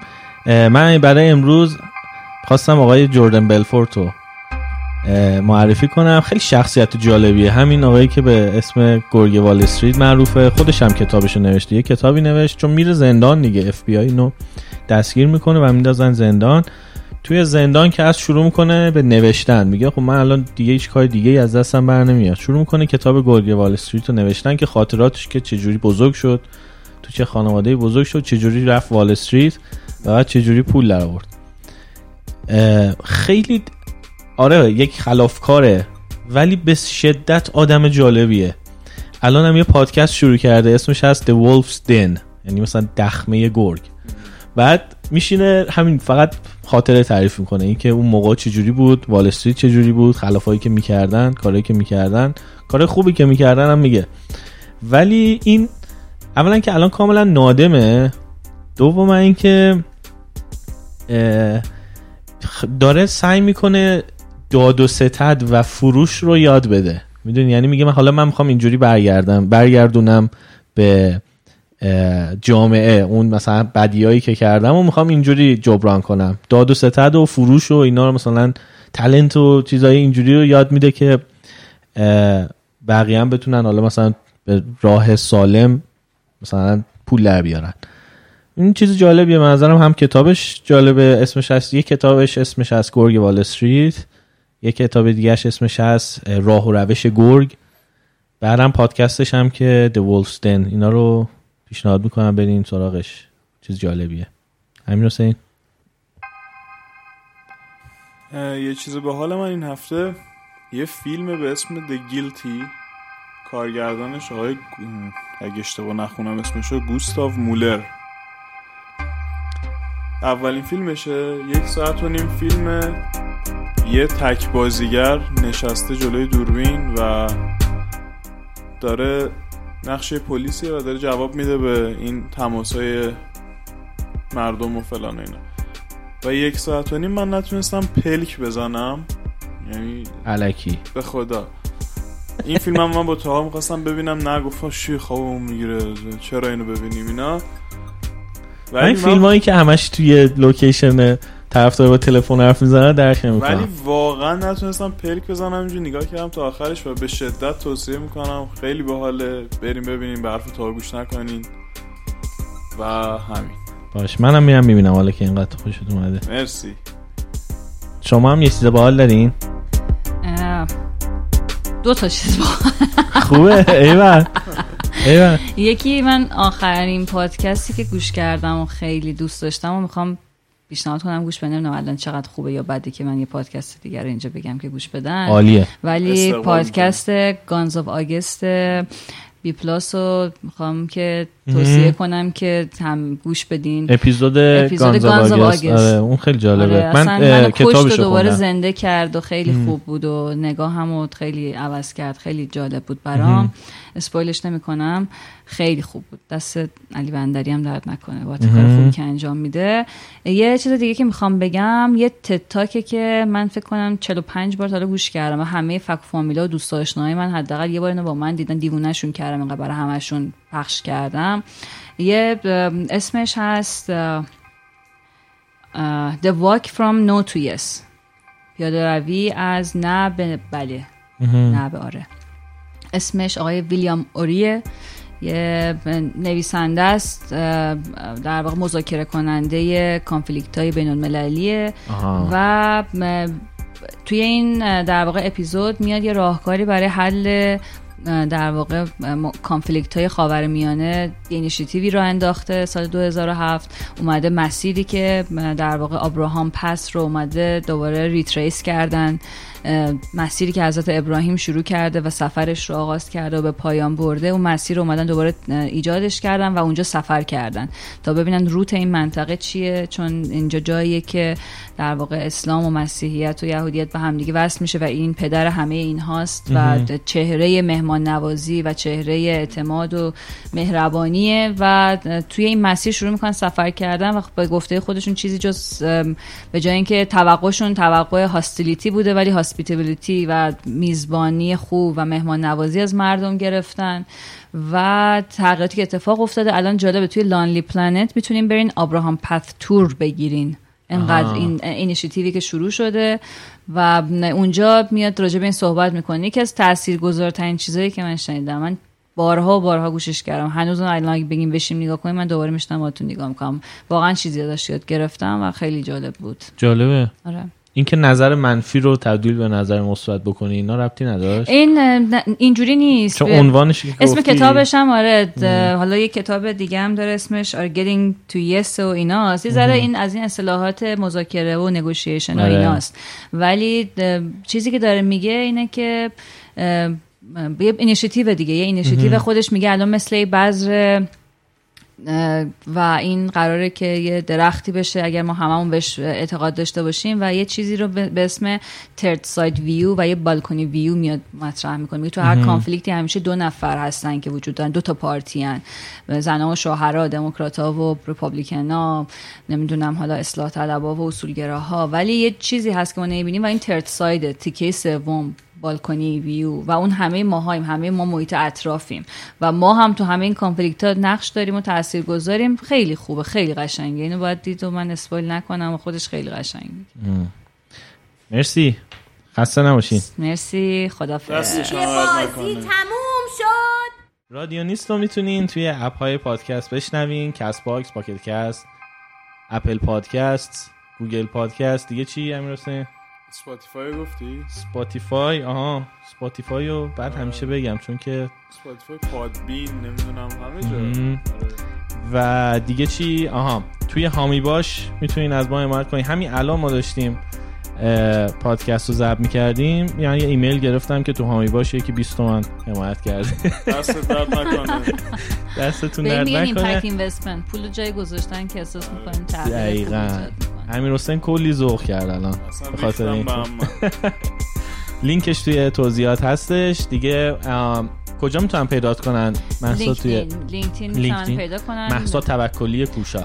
اسمم این نیست براتون می نویسم و شما می‌تونین توی لینکش رو توی توضیحات. می‌ذارم. آره و من آمادم اگر هر سوالی بود خوشحال میشم. عالی. من تاها هم امیر حسین. جا رادیو نیست.